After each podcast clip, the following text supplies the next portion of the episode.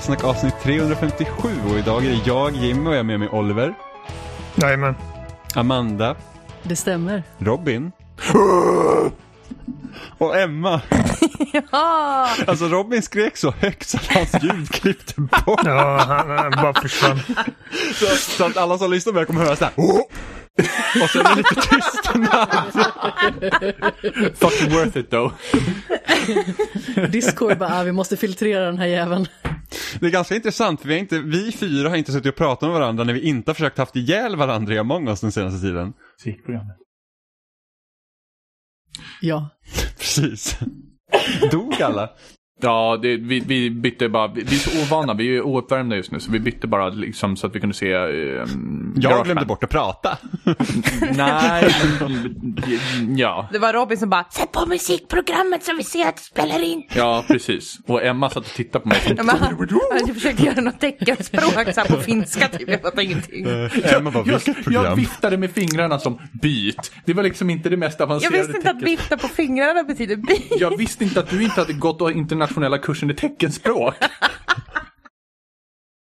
Fast vi Men har, om vi har jag- haft lite samma jag tar problem ett här ibland när jag viftar så- på fingrarna och Men om Amanda jag inte gör förstår så jag här, fattar du vad jag menar? Nej men sluta! Det är barn här. Fast det så kallade teckenspråk är inte jättetydligt om Ja, men- ska vara helt ärlig. Jag, Och jag det är kommer inte också ihåg vad jag försökte typ visa att... Eh, nej, men det var något som inte lät eller något, så bara, vad menar du? Rätt in i mikrofonen. Jag bara, nej. Ja men du ska ju kunna veta, du sitter här och bara fäktar. Jag försökte underlätta för Johan att inte få så mycket klipp. form. Fast Ja, men, en men du får så- komma på något teckenspråk då för hur, vad menar du? Typ så här, skicka upp händerna i luften eller välta ett bord eller någonting. Välta bordet. Dra ut sladden till datorn. Förstår du nu? Ja, men en gång så började Jimmy bli jättelåg när vi spelade in. Började valsa iväg på någon form av monolog som var helt oförståelig. Och Jag bara förstod så här, precis vad är vad det jag som menade." händer nu? Jag var så här, vad är det som försiggår? Jag måste liksom lösa det här. Jag tänkte bara, han måste ju vara låg, han måste ha lågt blodsocker. Så jag duttade honom på axeln och sen så duttade jag på mitt eget finger. För att typ indikera att jag måste kolla blodet. Och Jag förstå då, förstod. Jimmy som redan var låg bara, "Ja, ska vi- vi- Men vi ska inte prata om Scooby-Doo eller Janne Långben eller, eller teckenspråk som inget av oss tydligen förstår hur man gör. Utan vi ska prata om årets spel i år. Lycka och då, till med mig med. Vadå lycka till med dig med? Ja, nej, det, det bara har en tendens att spåra ur när det finns Ja, du har en bara viss... Scooby-Doo på hjärnan. Jajamän. Det är årets Jag tar spel. på mig ansvaret för det här. Ja, du var lite tidelag med hund. Och Robin, vad är årets spel? Scooby-Doo! ja, ja. Ja men det, okej. Det jag tänkte fråga var hur ni tycker att spelåret har varit. Helt enkelt. Så tyst var det vi bara nej. Alla frågor är för jobbiga att Jag ta har i. bara torkat bajs i år, jag vet Ah, Alltså, ingenting. alltså i, i stort sett Du har jag typ spelat Rainbow Six Siege från januari till november. Känns har Rainbow jag Six. Siege 2020 Ol- Robin? Vad sa du? Hur känns Rainbow Six Siege 2020 Robin? Eh, jävligt illa faktiskt just nu. Jaså, varför det? Ja, nej men. Alltså på ett sätt så, så det, det är klart de håller på och polerar och gör, gör spelet fint och de håller på att lägga till nytt material och det ska bli så bra och jada jada bla bla bla. Men istället så får de en jävla massa problem med att eh, försöka balansera upp spelet, folk som kommer in med mouse och keyboard på konsol och ja, det, det är massa och, det- alltså en, en sak som de gjorde som var jättefin, det var att numera har inte alla två väggar var när de ska reinforca. Utan nu Nähä. har man en, en, en gemensam pool på tio väggar. För att Ja, då och- avlösa det här problemet av att någon inte sätter upp väggar. Vet du vad då som är någon hände? jävligt snabb på att sätta upp väggar lite var som helst då eller? Nej, ingen Nej. sätter upp väggar för nu tycker alla att det är en persons ansvar att göra det. Nej, Det var det- det var det som Då hände. folk lata. Ja, för nu, ja, men nu kan ju en person sätta upp alla väggar så behöver inte jag sätta upp. Men gud. Det är helt bisarrt. Det hade jag aldrig räknat med. Så att nu Så får kan jag jag- sätta 6-7 väggar per match. Ja, och Gustav hinner med sina två då i vanlig ordning.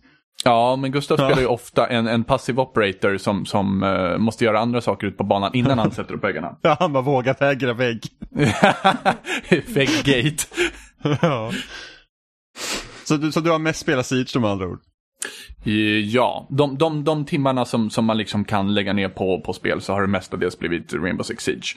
Men eh, sen så nu på sistone så har Gustav och jag tagit en paus just för att det är så brutalt mycket mouse and keyboard eh, på konsol. Och då har vi bara så här, nej men det här går ju inte. Vi, vi kommer inte upp i rank tillsammans på grund av att ett, vi är två pers, så vi har inte majoriteten utav rösterna. Ehm, och sen så sitter vi inte med mouse and keyboard så då åker man på däng mycket där. Ja, fast du vet så att det vi går att koppla in tangentbord och mus i din Xbox? Ja, och, och alltså enligt Ubisofts TOS så ska det inte, det är inte ett lagligt move att göra. Nähä. Men Då, då borde de ju kunna stänga av det istället. Men vad jag förstått så har all- Ubisoft sagt att det ligger på Microsofts bord att eh, se till att de får verktygen att de kan ta bort det. Jaha. Vad praktiskt att de skyller på varann. Eller Ja, hur? Efter årets händelse med Ubisoft, de verkar skylla på alla andra hela tiden. Det, Ja. Vi, nej, vi har inte gjort någonting. Åh, vi har jättemånga sexuella förbrytare i vårt företag, det visste vi inte någon aning om, herregud. Vi har inte riktigt haft tid för det där, så Nej. att säga. Nej, precis. Ja, vi har ju tafsat på folk så. Jag, jag har haft en röv att släppa emellanåt liksom. Gud. Härliga tider. Ja, hur har det sett ut för dig då, Emma? Ehm, jag bara tänker på de senaste månaderna när jag inte kunnat, jag har inte ens kunnat scrolla på telefonen för jag har varit så illamående. Ehm, så jag har liksom inte kunnat spela så mycket. Ja, nej men precis. Ehm, eftersom vi är gravida med vårt andra barn nu. Ehm, nej, men- Ja, det är inte mer än rätt att Robin får bära på barnet den här gången. Ja? Jag har redan burit på den där ungen bra länge. Men tidigare, vad fan, vad hände tidigare i år? Vad Emma har det lätta jobbet som får bära ungen de första månaderna. Ja. Det blir ju inte lättare om man säger så. Nej men gud, eh, i januari så kom ju sista akten av Kentucky Road Zero. Jag antar, Mm. jag hoppas att du har snackat om det här Jimmy, för jag litar ju på att du tar upp den när inte jag är här. Vi pratade inte om det för vi planerade att du skulle gästa och sen blev det aldrig av. Så vi pratade faktiskt om det i Kentucky Road Zero. Vi har ju pratat lite om det Ja, knappt. när jag hade min topp 100-lista Mm, och decenniets spel. jo, Ja. I och med att det var med på min lista. jo. Men alltså det är ing- inga, inga större grejer. Så.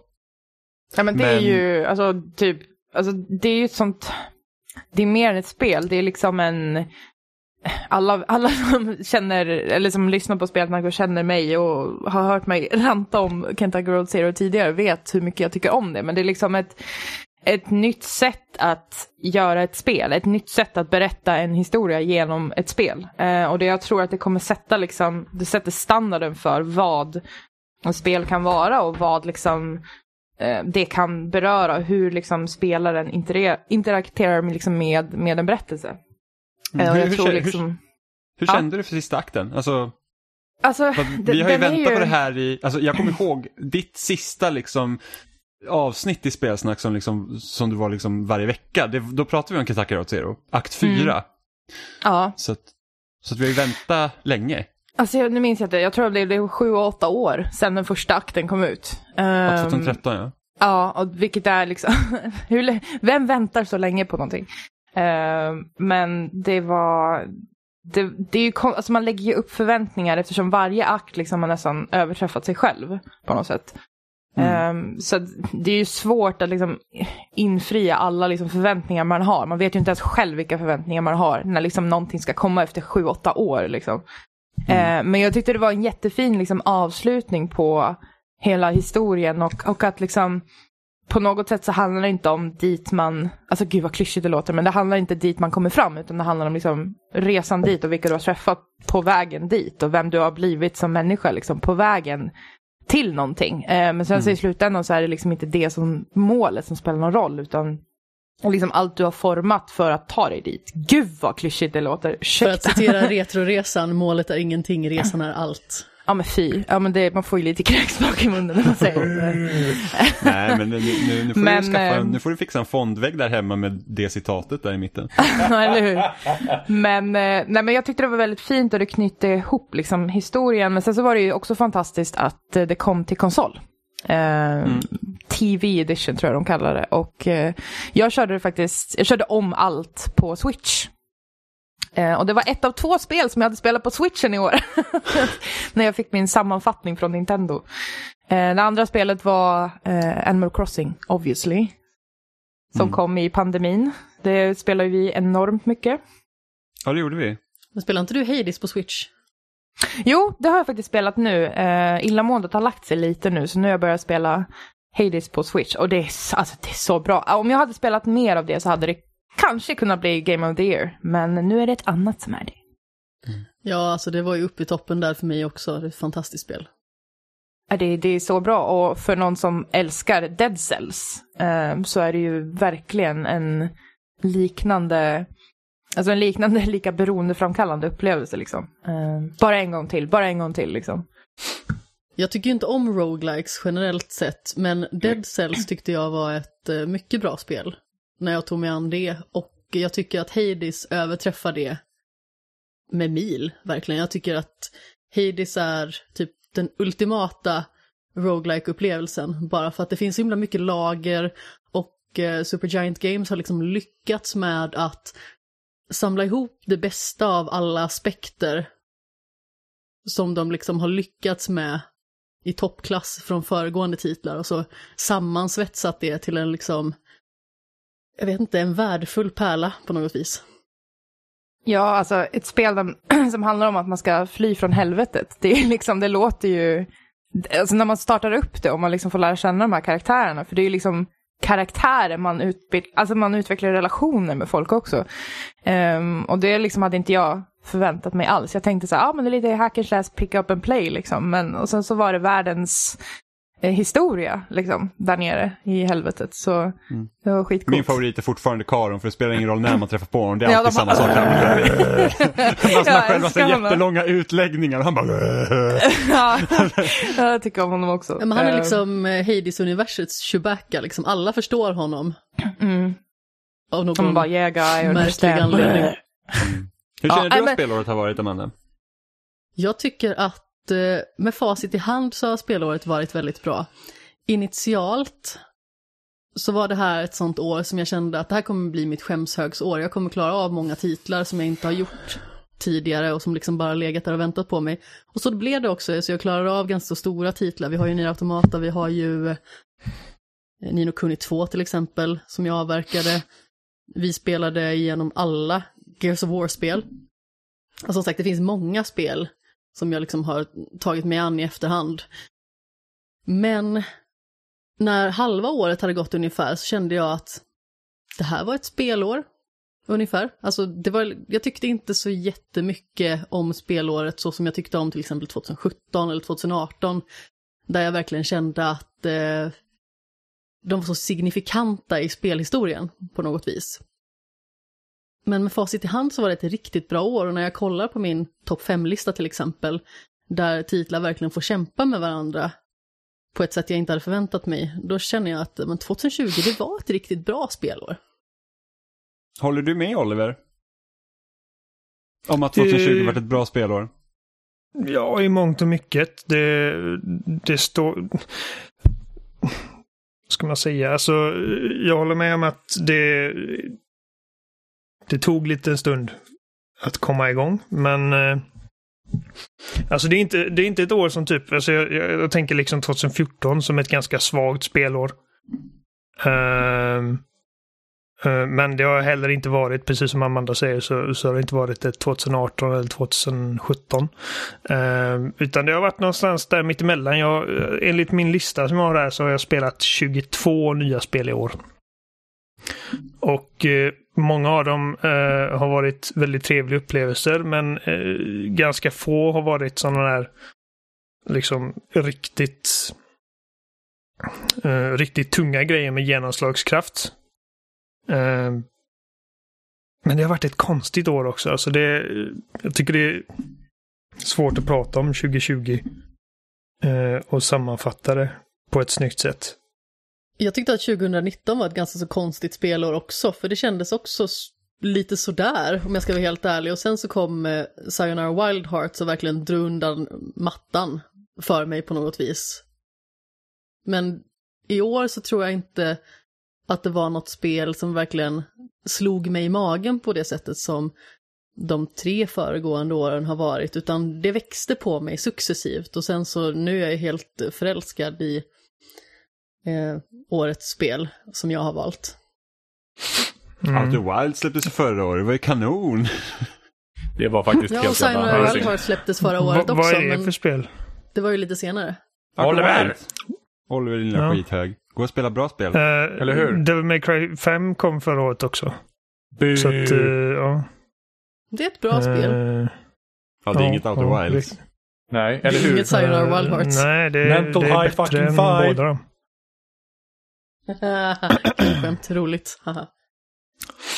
Eh, nej men alltså, och det, det, när jag säger att 2020 har varit konstigt, det är inte bara, det är inte bara spelåret som jag tänker på, utan det är liksom bara året överhuvudtaget. Jag har haft mindre tid att spela eftersom att jag blir pappa i år. Du fick Ehm, barn!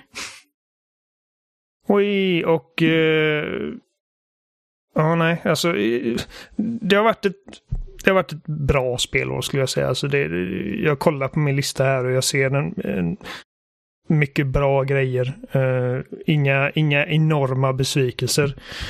Ehm. ja, nej. Det, Du är, den- det du är känns den enda bra. av oss som har båda nya konsolerna. Jag har haft enorm tur. Jo, jo, men hur, hur, Eh. hur alltså, känns, Vi håller med. så kä- känns det som att, alltså känns det som att den nya generationen har börjat för att jag har inte någon, alltså jag kan inte komma ihåg senast jag inte hade liksom en Nej. ny konsol vid launch och jag säger att jag har inte riktigt missat någonting än. Nej. Eh, nej, det gör det inte. Faktiskt. Nu, nu när du säger det. Alltså det, det enda som jag känner att... eh, det enda som jag har spelat som, som, som ni inte har kunnat spela, det är väl Demon Souls i så fall. Jag hade velat handla på Eh. Playstation 5. Ja, och Astros Ja. Playroom eller vad den heter. Jo, jo, ja. Jo, precis. Ifall vill talla på Playstation 5 är det bara att komma över. Men... ehm, men sen alltså Snor typ den. andra liksom stora, alltså... PS5. Eh, den andra stora titeln eh, var ju Spider-Man, men det, det har ju ni också kunnat spela eftersom att det släpptes på PS4 också. Och... eh, Och som vi har och- spelat det. Ja. Och, eh, och va- baserat på vad jag har sett av det spelet så ser det ut att liksom eh, köras riktigt bra även på PS4. Så att det är ju ingen cyberpunk-deal där. Ehm, mm. Köpte Cyberpunk, fick spela ett Nintendo 64-spel. ja. Ja, men alltså det, det, det är liksom, man ser ibland när du går upp till vissa NPCer på, på baskonsolerna är det verkligen så att du, du får se liksom hela utvecklingscykeln av karaktärsmodellerna. Det är liksom typ såhär T-pose, blockig karaktär, sen kommer lite mer eh, texturer på, sen, sen träffar ljuset och sen kommer skuggorna och sen är det klart. Så passerar man Ja, typ du- tre Slenderman bredvid varandra för ingen har något ansikte. Ja, man bara. Det här var lite läskigt, jag trodde det skulle vara. Jag som har kört Cyberpunk på Series X har, har haft eh, väldigt lite av de här problemen. Jag har aldrig sett liksom typ som eh, man har sett bilder på eh, liksom riktigt lågupplösta karaktärsmodeller och sånt innan de kommer in i spelet. Eh, och alla möjliga sorters tekniska problem som att gatorna är helt tomma och, och Ja. ditten och datten. Kommer aldrig glömma Eh. min roadtrip genom eh, landskapet. Jag träffade inte på en enda bil, men jag såg dem i horisonten, men de spanar bort så fort man kommer nära. Fan vad skönt. Så skulle Såna- man ha det i verkligheten. Precis, eller när eh, min gubbe bestämde sig för att så fort jag gasar så hoppar man av fordonet så att man kunde bara backa. Skulle man kunna säga att du fick coronaversionen utav spelet Jimmy? Kanske. Ingen är på gatorna. Eller det så fungerar det kanske inte riktigt i Stockholm. Corona men ändå. Punk 2077. Ja, det var som, det var som 28 dagar senare liksom. 2077 Nej, inga sådana eh, riktigt eh, feta buggar har jag haft. Utan det har varit liksom att eh, min bil fastnar någonstans och... Och konsolen kraschar lite buggar då ibland. och då. Och det var ju faktiskt en Ja, favorit. det- Jag var mitt ute på ett, så här, alltså ett fält med bara sopor. Men jag kunde inte se några sopor så jag bara fan det går inte att köra. Det är så jävla knöggligt. Jag fattar inte varför. Det är helt plan mark och sen spana allting. Och jag var så här oj, här var det fullt. Ja, som sagt, Alltså, inget sånt. Men nu har jag kommit till den punkten att spelet vägrar visa eh, stats och sånt på vapen.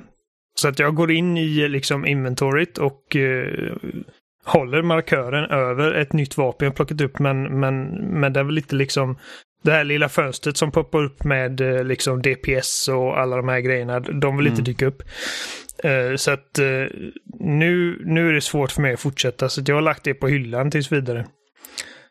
Eh, Ja, alltså jag har vilket- ju inte rört det på några dagar förrän igår kväll. Och innan dess tyckte jag det fungerat ganska så bra efter de eh, tipsen som vi fick av dig Oliver. Och det ser ju mycket bättre ut också. Men nu när jag startar upp spelet igen så var ju vi som en fyllekaja återigen. Alltså, vyn ser ju helt knasig ut. Bilduppdateringen var riktigt risig. Du såg ju det Jimmy i natt Ja. när jag startade spelet. Det var ju nästan ospelbart på sina håll. Det var som en fyllesekvens. Som hackade sig fram. Ja, nej, det, det är synd som fan. För att jag tycker Sorgligt. spelet som, som gömmer sig under är ett bra spel. Eh, jag har haft riktigt roligt med det alltså. Eh, mm, Och jag gillar karaktärerna, jag gillar världen. Jag, ja, vi har pratat om det förut. Det, Cyberpunk eh, är liksom i, i ett teoretiskt färdigt till, tillstånd är det ett jävligt bra spel. Men Mm. som det är just nu så eh, är det svårt att uppskatta det. Mm. Det är dock inget Witcher 3. Nej, Nej, absolut inte. jag håller med. Jag tycker Witcher 3 är... eh, och, och som sagt, nu har inte jag spelat klart Cyberpunk, men uh, Witcher 3 eh, kändes... eh, och jag tror det beror mycket på, på att den storyn grabbar mig mer också. Och de karaktärerna, alltså jag tänker ofta på de karaktärerna. Och den världen är bara så... Ja, nej. Witcher 3 är så jävla bra. Man blir ju lite glad när man tänker på Geralts förbittrade anlete. Ja, jag älskar Geralt. Och det... Ja, nej. Jag, Geralt är så jävla bra. Och det är alltså han eh, Doug Cuckle som spelar honom gjorde bara ett sånt jävla bra jobb liksom. Det... Ehm, Ja, man blir väldigt förvånad när man ser honom för att hans ja. eh, utseende passar inte alls ihop med rösten, så man blir alldeles chockad. Nej. Och han, Geralt-rösten är inte hans naturliga liksom, eh, Nej, nej. Ska man säga, samtalsröst heller. Eh, Men det är samma sak med Troy Så- Baker, liksom, när han spelar Joel och så har han liksom så här mörk och Ja. djup röst. Och sen så när man ser honom så ser han lite ut som en pojkspoling. ja, eller, bara, eller eh, David Hayter och Solid Snake. Jag har tänkt på det här dagen. Det här är någonting som jag aldrig tänkt på. Solid Snake, vad fan är det för Uh-oh. jävla namn? Har du, har du seriöst aldrig tänkt på det? Alltså, jag har ju tänkt på... Alltså, jag tycker att alltså Snake... För jag visste liksom att det var, det var ju typ... Det är någon sorts hommage till eh, Escape from New York, bara Plisken Snake. Mm. Mm. Eh, och eh, liksom Solid, och jag bara, ja, spelet heter Metal Gear Solid. Så jag har liksom inte riktigt... Men Metal Gear Solid hänger ju inte heller ihop som titel. Nej, det är en jättekonstig titel, men jag tror att... Eh, Jo, men det finns ju väl ingen Metal Gear som heter Solid? nej. Nej, utan det är ju Solid Eh, Snake. Ja. Eh, Ja, Men Solid Snake var ju liksom huvudkaraktären även i de två första spelen som bara hette Ja, ja, Metal. Gear. Eh, så att... eh, ja, Metal Gear Solid är en konstig titel, men alltså Solid Snake. Bara, Ja, han kunde lika gärna heta typ... eh, En fyllig ja, men som han- svart han kunde- orm. så här, erect cock. Liksom. Ja. Eh, Det är som en liquid Så- snake. Naked snake. Ja. Alltså vi säger. Solidus Snake. Erect snake.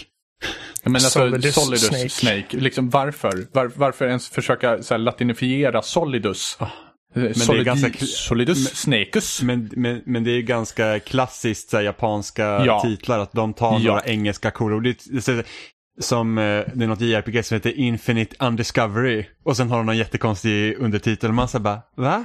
Men hur, hur coolt är egentligen namnet Psycho Mantis?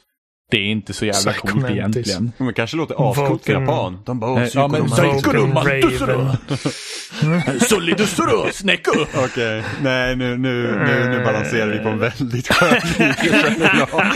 Det var väldigt accurate faktiskt. Alltså, det är så här typ eh, stereotypisk japansk dialekt. Det är Typ det, är, det är det roligaste någonsin. Alltså, jag tycker det låter så jävla roligt.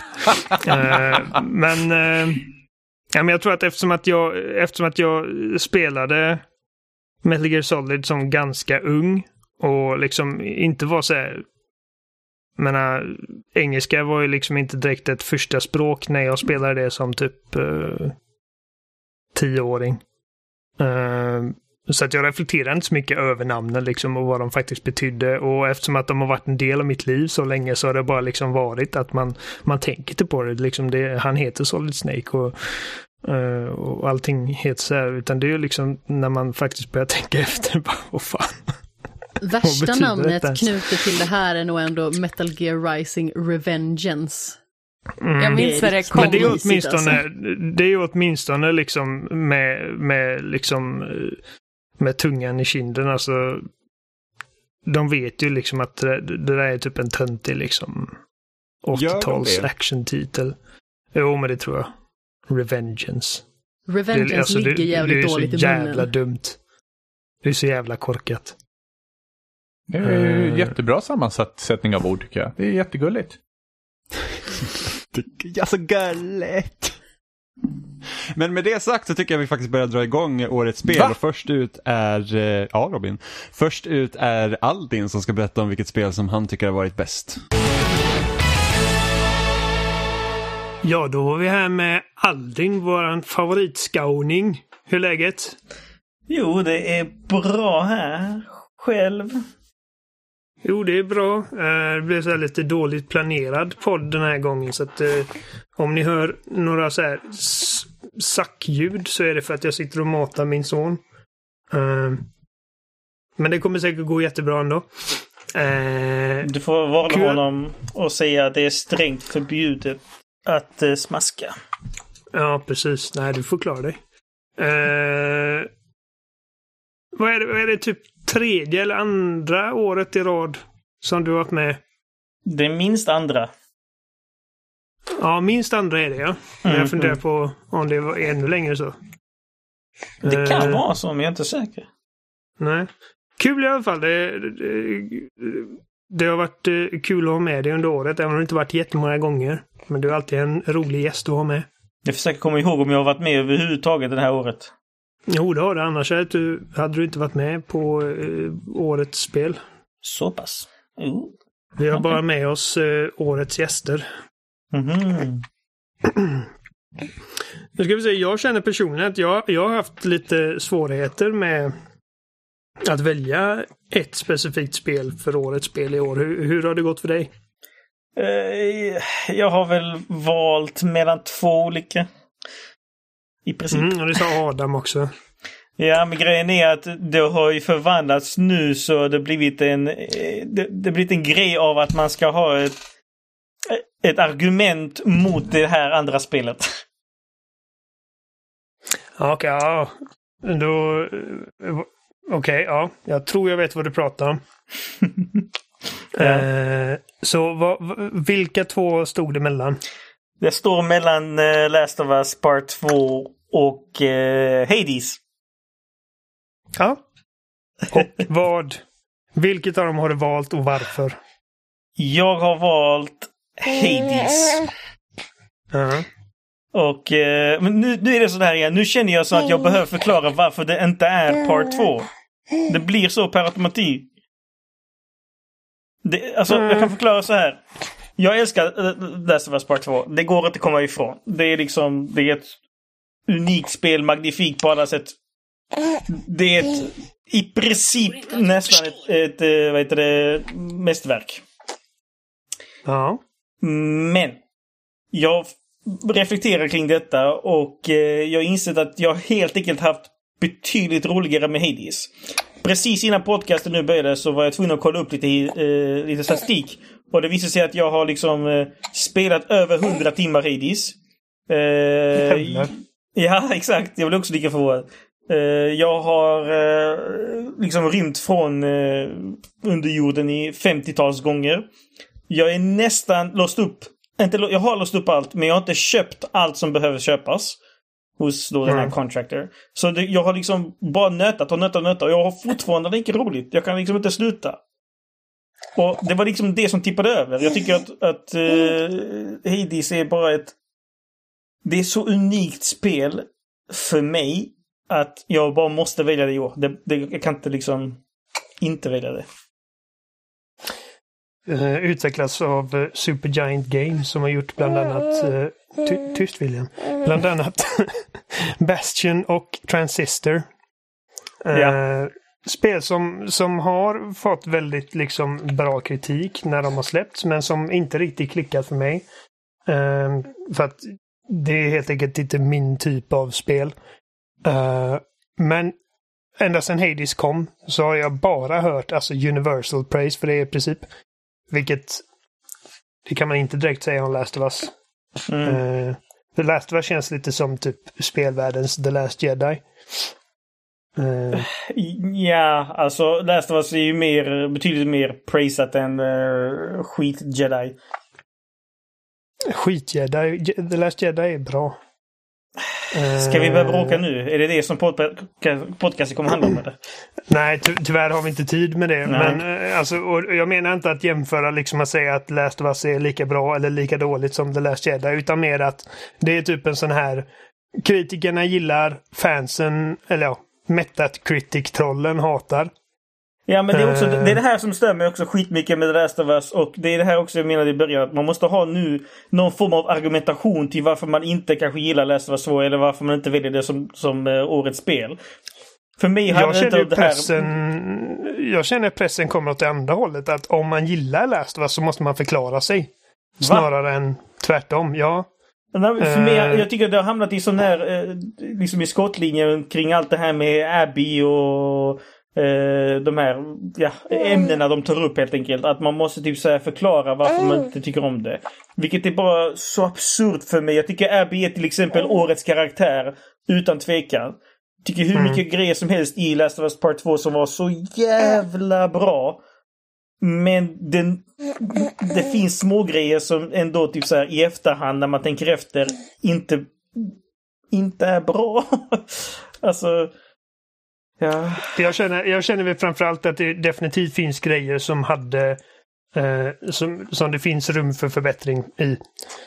Eh, ja, bland annat Och att man alltså- inte tar en gravid kvinna med på ett jävla uppdrag. hon visste inte att hon var gravid när hon gick på uppdraget. Vadå hon visste inte? Hon, hon var fan... Hon, vad snackar du? Hon hade en fotboll i magen! Eh, Jaha, snackar vi om... Vilken gravid kvinna snackar vi om? Ja, du- vad heter hon? Är det Mel? Nej? Vad heter hon? Ja, ja okej. Du, men, ja, okej. du menar Abbys kompis. Jag trodde du menade Ja. Ellies kompis. Eh, eller Ellies flickvän. Aha, nej, nej, nej, nej, inte hon. Inte hon. Nej, det, William det var ju normalt. Podcast-debut. eh, ja, men alltså sådana här grejer typ eh, att eh, jag vet att man gillar att särskilt i den här typen av spel som tar sig på väldigt stort allvar. Så, så blir det lätt att man liksom pek, petar hål på typ grejer som man känner att ja, men det där är inte logiskt, det där är inte logiskt. Eh, för mig handlar det mer om att eh, spelets eh, pacing har problem. Det är det största problemet, absolut. Ja. Men okej, ska, vi ska inte nog kanske snacka om Last of Us och varför vi gillar alltså, Detta är ju egentligen en, eh, en sektion om Hades.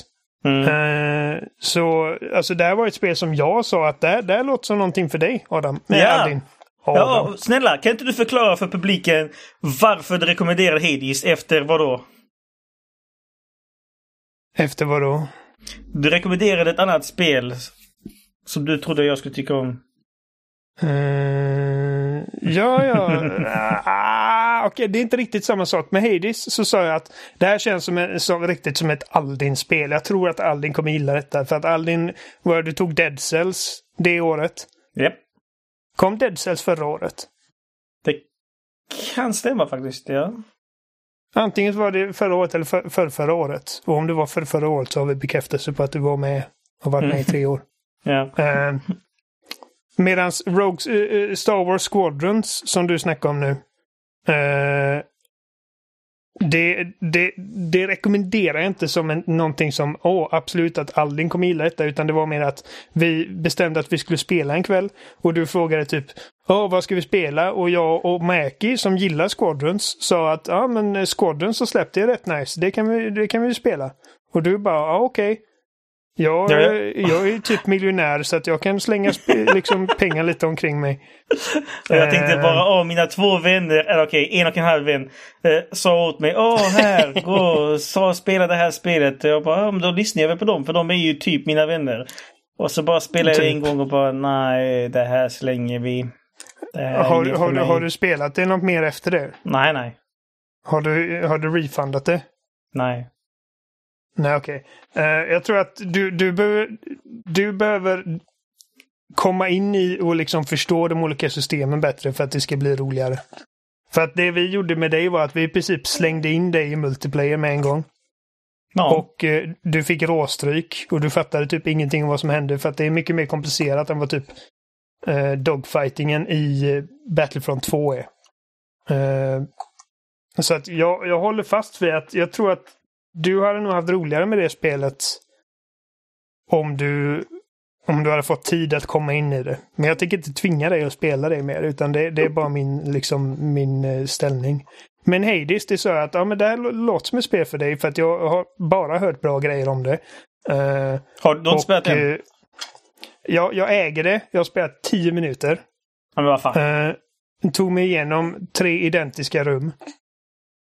Och eh, hamrade på eh, mus, musknappen och slog fiender.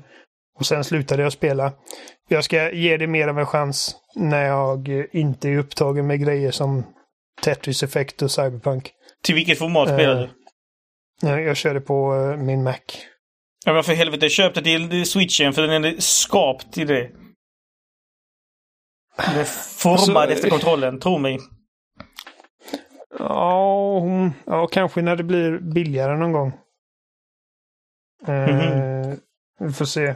Men alltså, det, så det du säger egentligen är att eh, Last of Us erbjuder inte riktigt samma liksom spelglädjes.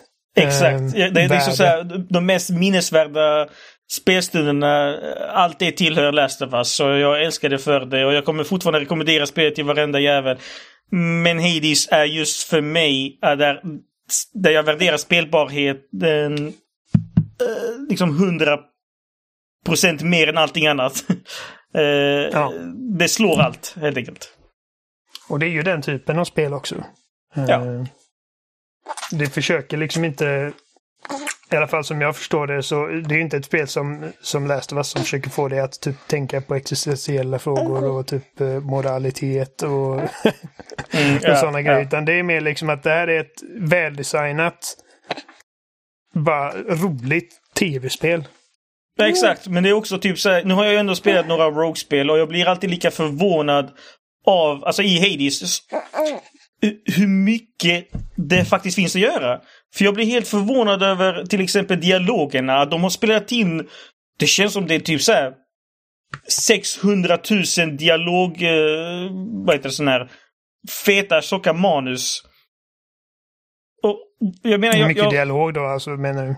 Ja, med dialog mellan olika gudar, mellan huvudrollen där, Zagreus och eh, varenda gång man klarar av eh, liksom eh, en runda, kommer ut från eh, underjorden, så är det alltid något nytt. Jag, jag begriper mig inte på hur de fick i, ihop det. Och om jag dör på något, någon plats eller om jag träffar någon random människa så kommer det bara nästa gång jag spelar.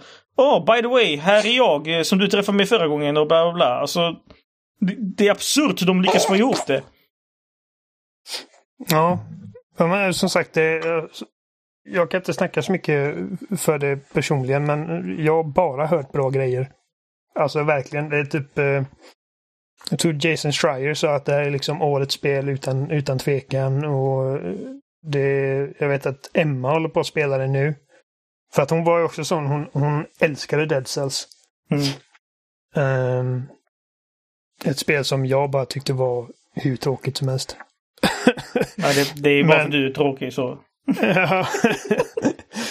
Men jag, jag tror bara att det är det här liksom att alltså, så fort någonting är liksom så här random-genererat så blir jag så jävla anti. Jag bara, alltså jag vill inte spela någonting som någon jävla algoritm har spottat ur sig. Jag då- jag vill ha liksom en, eh, bara en ordentlig liksom handgjord med, med liksom laserprecision, handgjord typ upplevelse. Jag förstår den biten, men då tror jag du, du missar poängen med spelet. Eh, Så Poängen med, ja, men alltså poängen med de här spelen, vet du, roguelike eh, med autogenererade banor och allt det där. Diablo och Dead Cells och så vidare. Eh, Det är inte att du ska tänka oh shit vilken bra bandesign. Det är mer fy fan vad liksom smooth det är att spela. Fan vad roligt jag har. Eh, liksom, åh, det finns så många olika builds jag kan göra med min eh, gubbe att jag bara, om jag vill testa att göra så här. Jag vill göra det här, så här och så här och så här. Och så fortsätter Mm. det. Det är samma sak, jag spelade ju Dota 2 i, och Dota originalen i tusentals timmar. Det är samma bana om och om igen. Det finns ju knappt någonting som ändras. Men det som är tilltalande är att det finns med olika eh, variablerna, konsonanterna som du, eh, konstanterna whatever, eh, eh, som du liksom pusslar ihop och du får en helt ny spelupplevelse varenda gång du spelar. Det tycker jag är så mycket bättre än, än typ världens bästa handling i ett spel. Det är lite grann så, vad heter han, Ken Levine när han snackade om eh, Bioshock när det släppte. Att det första, andra och tredje på deras eh, eh, prioriteringslista var spelbarheten. Det ska vara roligt att spela. Allting annat kommer sekundärt. Ja, ja men eh, absolut. Och det är alltså bland mina... Och, och som sagt, jag, jag har inte... Jag har fortfarande lite mer tid på mig att eh, lista ut vad som är mitt favoritspel i år. Men det står mellan tre olika grejer i år. Och eh, en av dem är Doom Eternal. Som... Det är liksom det spelet i år som, som har gjort vad Hades har gjort för dig. Liksom att det, det är bara så grymt jävla kul. Alltså Mm. det det erbjuder inte liksom en, en, en story som berör mig. Det erbjuder inte... Det får mig inte att tänka på någonting speciellt. Det är bara liksom att när jag håller kontrollen och slaktar demoner på löpande band i den här liksom typ eh, noggrant uttänkta sten, sax, påse, liksom ballettdansen av metal-död. Så är jag liksom i någon sorts gaming-nirvana. Exakt. Eh, Det var det det du kan, bekant? du kan säga exakt de där orden och du beskriver Hades. Inklusive demoner och allt. Ja, ja men då, då, då förstår jag liksom din relation till spelet. Och ibland så, så liksom det trumpar allting. Ja, exakt. Men det är det... Det är så jag också ser så här på tv-spel. Om jag har riktigt roligt när jag lirade, då, då krävs det ganska många liksom, grejer som ska klaffa. Uh, visst, The Last of Us är ju som sagt ett strålande spel. Men det är inte så där att jag eh, aktivt säger åh jag har skitroligt när jag spelar. Utan det är mer åh shit, storyn är bra, det här är känslosamt. Eh, jag vill se vad som kommer hända liksom. Och därför spelar jag vidare. Och det finns såklart element i, alltså, med, i spelbarhetens tecken i, i Part 2 som är eh, briljanta. Men det är ju Skulle du säga att uh, Last of Us rent spelmässigt är ett tråkigt spel eller är det bara att liksom det, det bara är inte tråkigt. spelet i sig Nej, nej. håller det liksom inte? Nej, alltså det, det, det är absolut inte tråkigt över- överhuvudtaget. Det, jag tycker, på det hållet eh, har de gjort det mycket bättre än ettan till exempel. Eh, Mm. Men i paritet med Hades, med ja okej, okay, Dead Cells eller God of War eller Spider-Man för den delen. Eh, det håller inte samma höga nivå av spelbarhet tycker jag. Nej. För det är Och den här jag realistiska. Jag- känslan. Jag tror att jag är nog en av dem som, som liksom tillhör den gruppen som tycker att gameplayet i Last of Us, för att det, det är någonting man har hört liksom ända sedan, även i första spelet, att åh, rent gameplaymässigt är det inget speciellt, det är bara karaktärerna och storyn. Och det håller jag inte med om, för att jag, jag tycker att gameplay-loopen, om man ska säga, liksom med det här med, med liksom eh, desperat stealth som sen övergår i någon form av katt och råtta-lek. Jag tycker det är grymt jävla roligt och som du sa så, så har det liksom förbättrats sen första spelet. Eh, men om man skulle ta liksom typ som Ta bara liksom en, en generisk arena i Doom Eternal och släng in liksom en handfull av demoner och sen så kopierar du det rummet om och om igen. Eh, och sen gör du samma sak med Last of Us. Att du kommer ändå ha roligare i Doom Eternal än vad du har i Last of Us. Eftersom att för Last of Us så är ändå storyn som kontext så viktig för gameplayet. Mm. Ja, exakt. Uh, så jag förstår vad du menar. Ja, nej, jag, ja. Ja, nej, jag respekterar ditt val. Jag tror att Hades kommer omnämnas uh, mycket uh, i, inte bara i våran podd, för jag vet att det kommer pratas mycket om i våran podd. Men liksom överlag bland folk, för att det, det är verkligen ett spel som det är inte lika många som har spelat Hades som, det, som har spelat Last of Us. Uh, men de som har spelat Hades eh, är liksom, de är i princip eniga.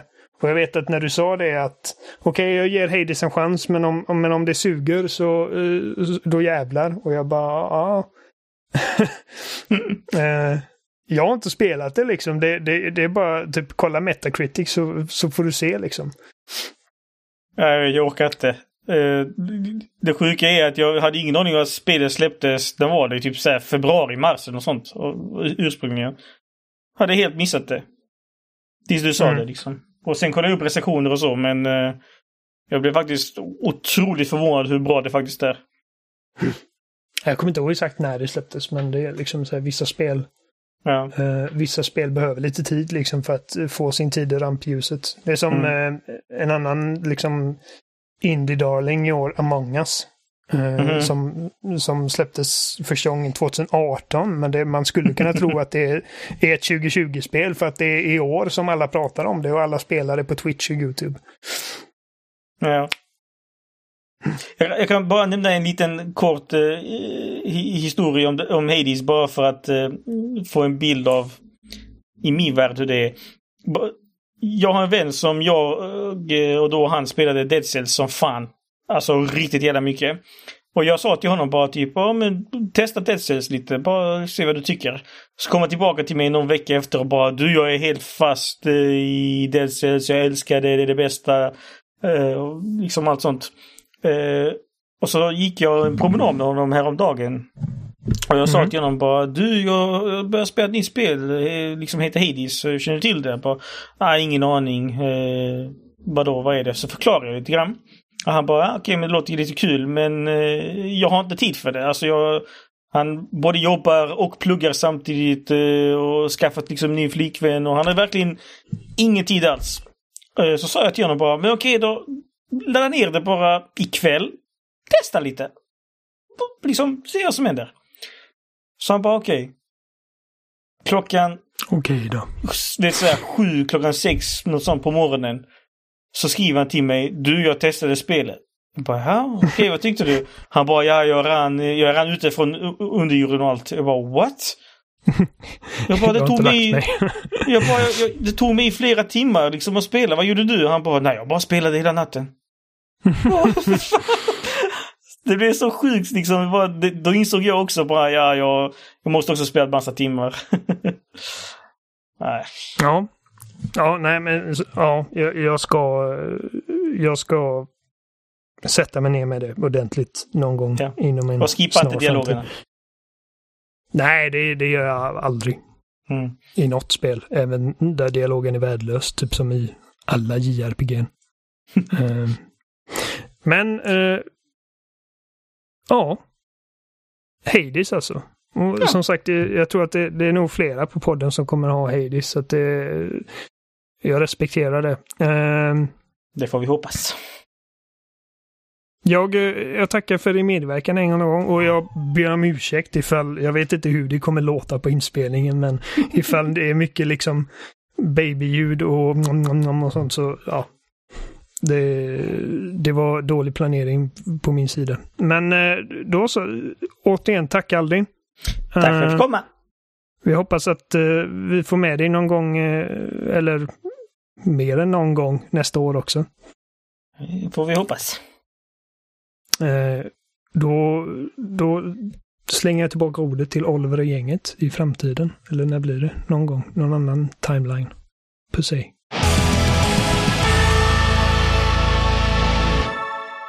Då var vi tillbaka med, från Aldins lilla samtal. Så då är det Robins tur. Vilket spel tycker du har varit bäst i år? Uh, med lite bakgrund. Så. Jag, som sagt, jag, jag spelar ganska mycket Rainbow Six Siege. Jag har inte hunnit med allting som jag hade velat hinna med. Eh, jag är ganska glad att jag inte hunnit med Cyberpunk ännu, för det har jag faktiskt inte rört, även fast det ska spelas bra på Series X, som jag också har. Eh, det är först nu på sistone som jag har börjat plocka upp några spel igen. Eh, men, men hittills så har nog ingen upplevelse varit, och det, det, det, är lite, det är lite märkligt för att jag är inte nostalgisk i det här spelet mer än att jag spelade det för första gången för ett par år sedan. Men mitt årets spel är Final Fantasy 7 Remake. Eh, jag spelade originalet för ett par år sedan eh, på PS4 och den hade tillgång till att man kunde spola fram. Eh, och nu satt inte jag och spolade fram hela spelet men framförallt grindsekvenser satt jag väl och spolade fram. Så det kan man väl kalla mig för en noob för. Men eh, jag tyckte om originalet väldigt mycket för jag tycker att storyn höll sig på något väldigt konstigt sätt. Eh, även i dagens läge, vilket jag kände var...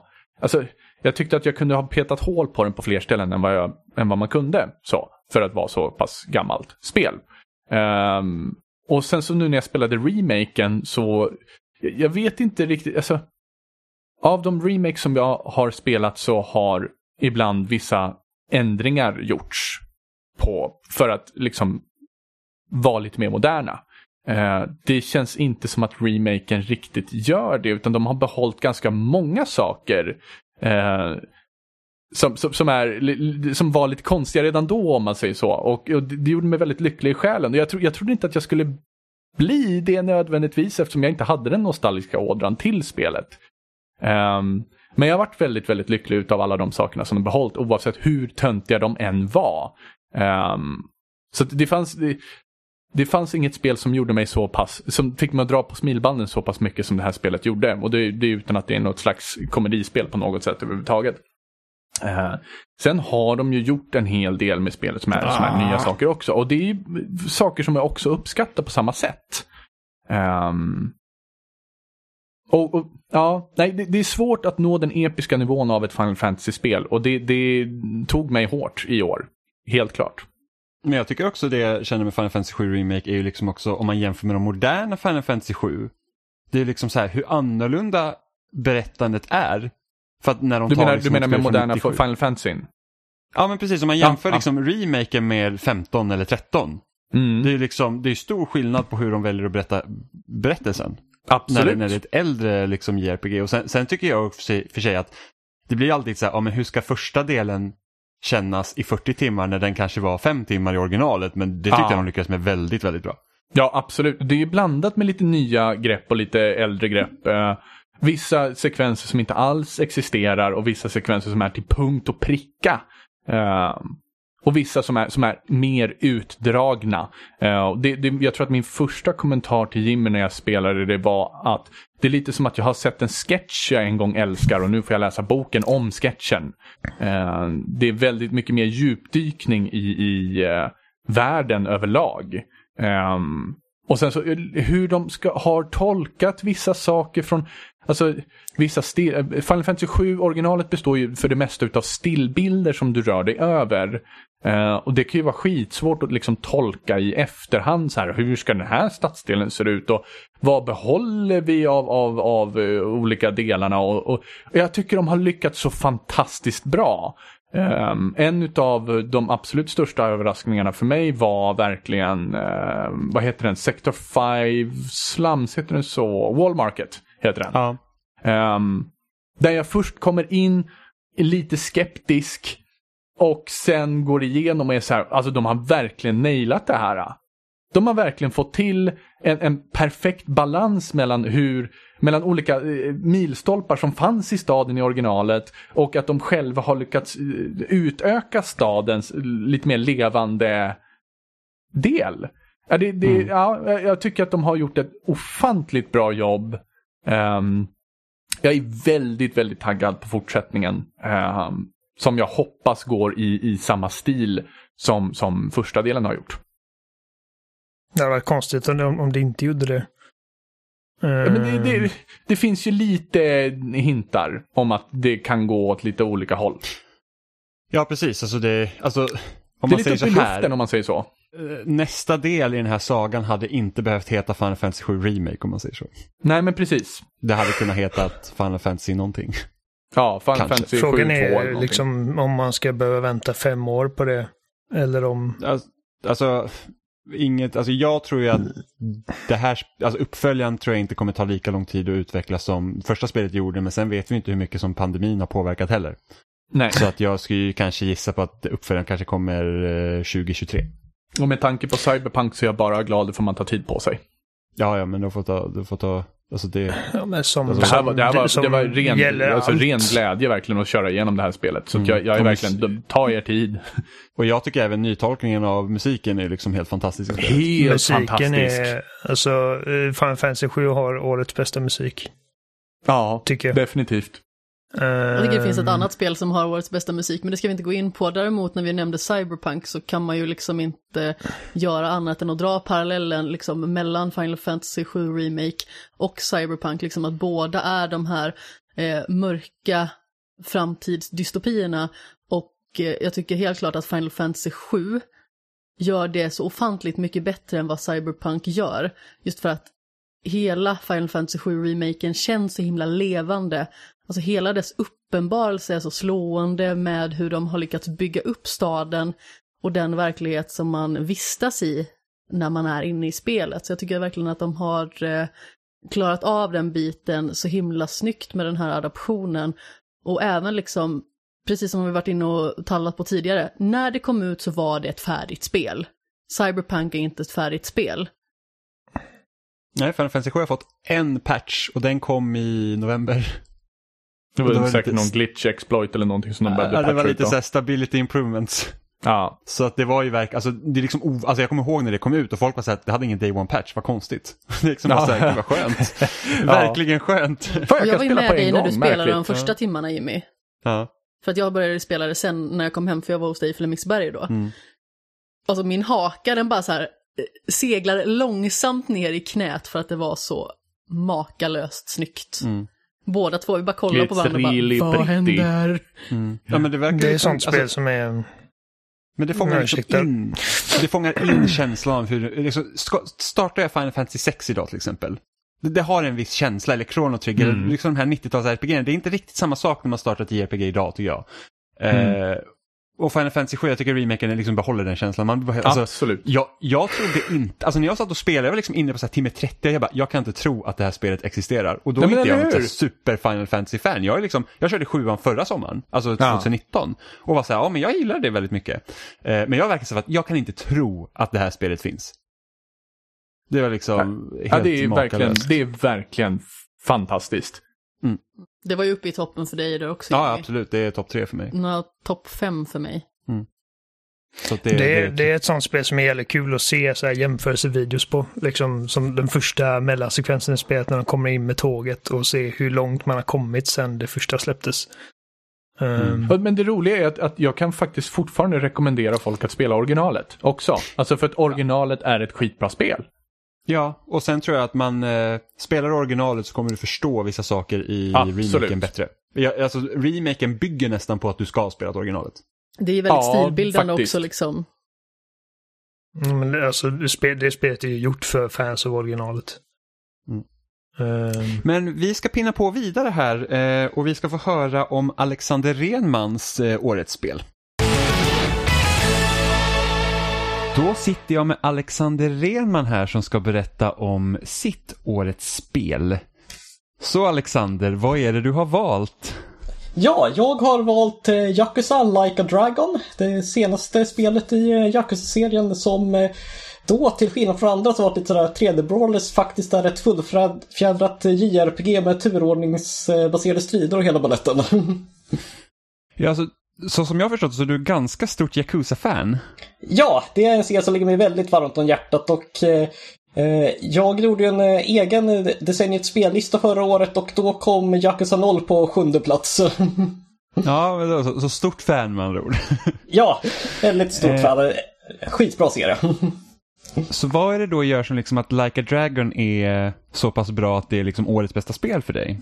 Ja, och eh, eh, ja, jag skulle ju säga att det är väl inte årets spel eller i någon enskild kategori annars. För jag tycker att det finns ju spel som haft bättre handling, typ The Last of Us 2 och eh, så vidare. Men det är en så, det är en så väldigt bra helhet som det ofta är med Yakuza-spelen. Att det är, det är en stabil handling, eh, väldigt älskvärda karaktärer, härliga miljöer, hur mycket innehåll som helst. Det finns eh, jättemycket minispel och Eh, sidoberättelser och där kan ju sidoberättelserna variera från allt till eh, hjärtskärande tragiska till eh, dråpligt komiska och framförallt det som får Yakuza Like a Dragon då, eller Yakuza 7 som heter i Japan, att vara lite extra bra. Det är ju att det verkligen känns som en förnyning av serien.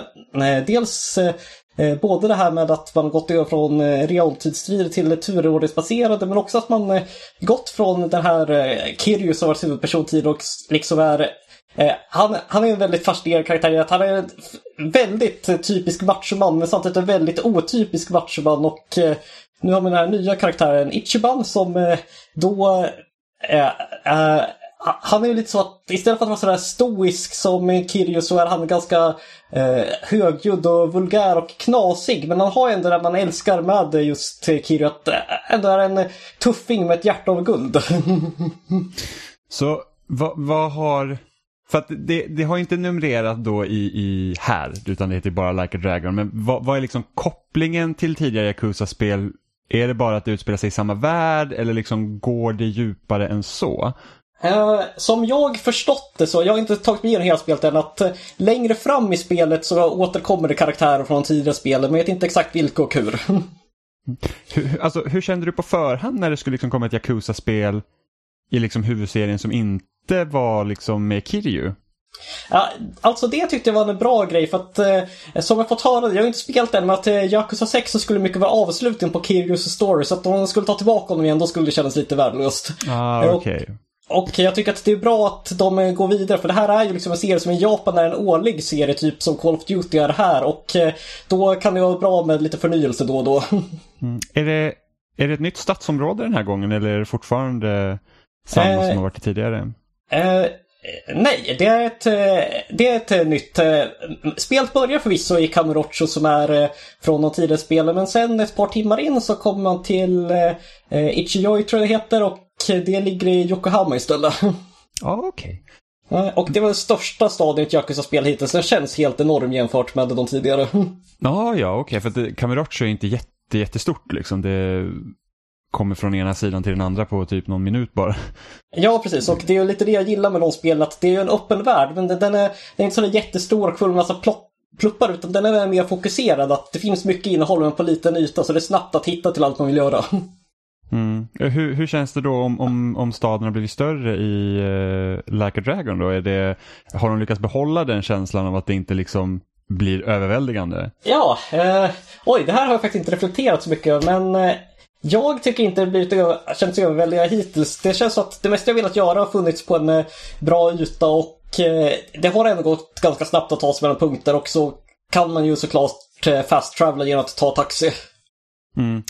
Men hur känns det att då gå från liksom att, om man tänker spelmässigt, för den största skillnaden då förutom att Kirjo inte är huvudrollen längre utan att du har den här nya karaktären är ju det att du, det är turordningsbaserade strider. Liksom, hur känns det bytet? Alltså, är, är, hur, hur, blir den liksom översättningen då till, till ja, eh, det här eh, spelet? Ja, eh, jag var ju väldigt skeptisk till en början för att jag eh, tänkte att eh, för att mig, för min del var ju Yakuza mer eller mindre synonymt med de där intensiva realtidsstriderna från tidigare spel. Men eh, så, så när man såg lite trailers så tänkte jag ah, att det här ser lite kul ut. Och sen har jag faktiskt testat. Det flyter på förvånansvärt bra och det känns fortfarande som Yakuza. För att eh, de gör ju mycket för att det faktiskt ska kännas som ett eh, gatuslagsmål. Att de...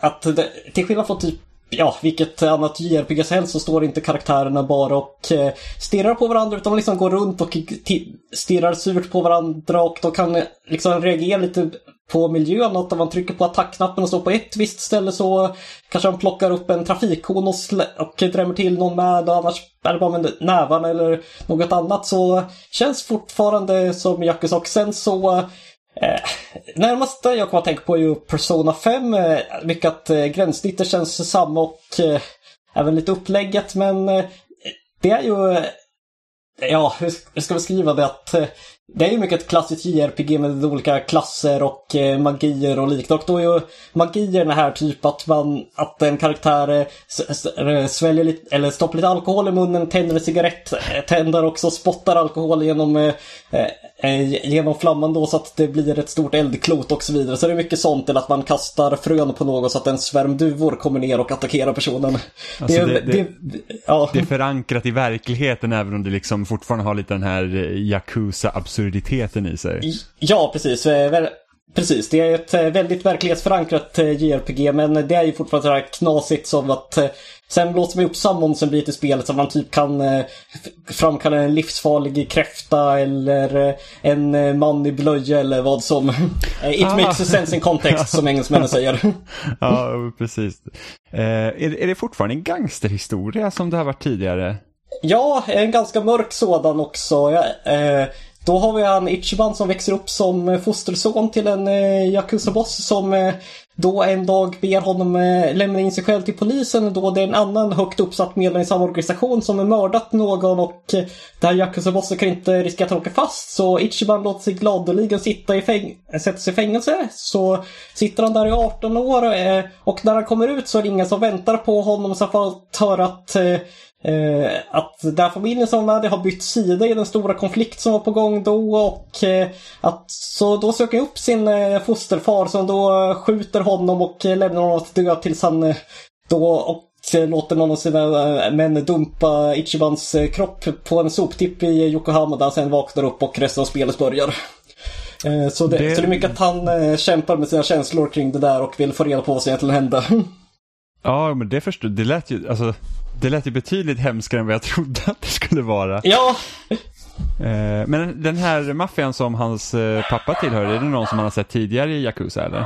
Eh, alltså det är ju en, eh, det är en av många då var det en av många klaner, eller familjer som låg under Toyo-klanen så... Men just den Ah, här okej. har man inte sett tidigare. Men eh, Okej det är lite som med Yakuza 0 att det är ett ganska bra ställe att hoppa på men man kanske får ut lite mer om man spelat de tidigare spelen för det eh, finns ju typ en scen tidigt i spelet då det är någon som eh, eh, då Ichiban går förbi ett ställe i eh, nutid och då är någon som säger att ja det är övergivet Sen var det en någon galning som kraschade en lastbil genom dörrar det här och då är det ju en referens till en scen i Yakuza 1. Mm. Ja, för att jag, jag har ju spelat Yakuza Zero och Yakuza Kiwami. Och jag kommer Ja. ihåg att det var ju när jag såg trailern till det här spelet, liksom att de gjorde den här radikala förändringen. Jag blev så att jag måste spela igenom resten av serien så att jag kan spela Oh ja. det här spelet. Det Eh, rekommenderar jag. Och de, de flesta av spelen är, är ju bra. Även trean om man kan komma förbi att det känns väldigt janky idag. Ja, det, det är väl liksom det som kan vara svårt kanske eftersom både ettan och tvåan har ju fått eh, remakes och sen så 3, 4, 5 är ju Ja, lite äldre precis. spel. Precis. Fyra och fem känns ju mer som Yakuza Zero. Men trean känns, eh, det är lite svarta fåret nu för tiden. Men räknas, är det inte trean som också räknas liksom bara som helhet att det är typ ett av de sämre? Eh, ja, jag tycker att eh, eh, Ja, eh, utöver spelmekaniken och grafiken som då mest är en produkt av sin tid så är det storyn. eh, Eh, Yakuza-spel är ju rätt löjliga men det här blir alldeles för löjligt. Jag ska inte spoila för mycket men eh, ni som spelat vet nog vad jag syftar på. Har du spelat det zombiespelet som fanns också? eh, tyvärr inte. Vad jag vet så finns det varken till PS4 eller eh, PC och jag äger ingen PS3. Eh, undrar om inte, jag vet inte ens hur det kom till väst när jag tänker efter. Eh, Jag har ett lite vagt minne av att det i alla fall har en officiell titel i väst så jag tror det översattes. Men inte säker. Jag kommer bara ihåg att när Yakuza-spelen började komma hit eh, och det blev ganska stor grej av det i Superplay tror jag. Liksom, att det var här, och det var typ ett japanskt GTA även om det är liksom att hårdra det väldigt mycket för att de har ganska lite med GTA att göra överhuvudtaget. Nej, precis. Eh, men, men då var det också att det liksom blev väldigt mycket på en gång eftersom det fanns redan flera delar ute i Japan. Jo, precis. Eh, men är det något annat du liksom så här att hade du förväntat dig liksom att Yakuza, att, att det skulle vara så bra som det är då?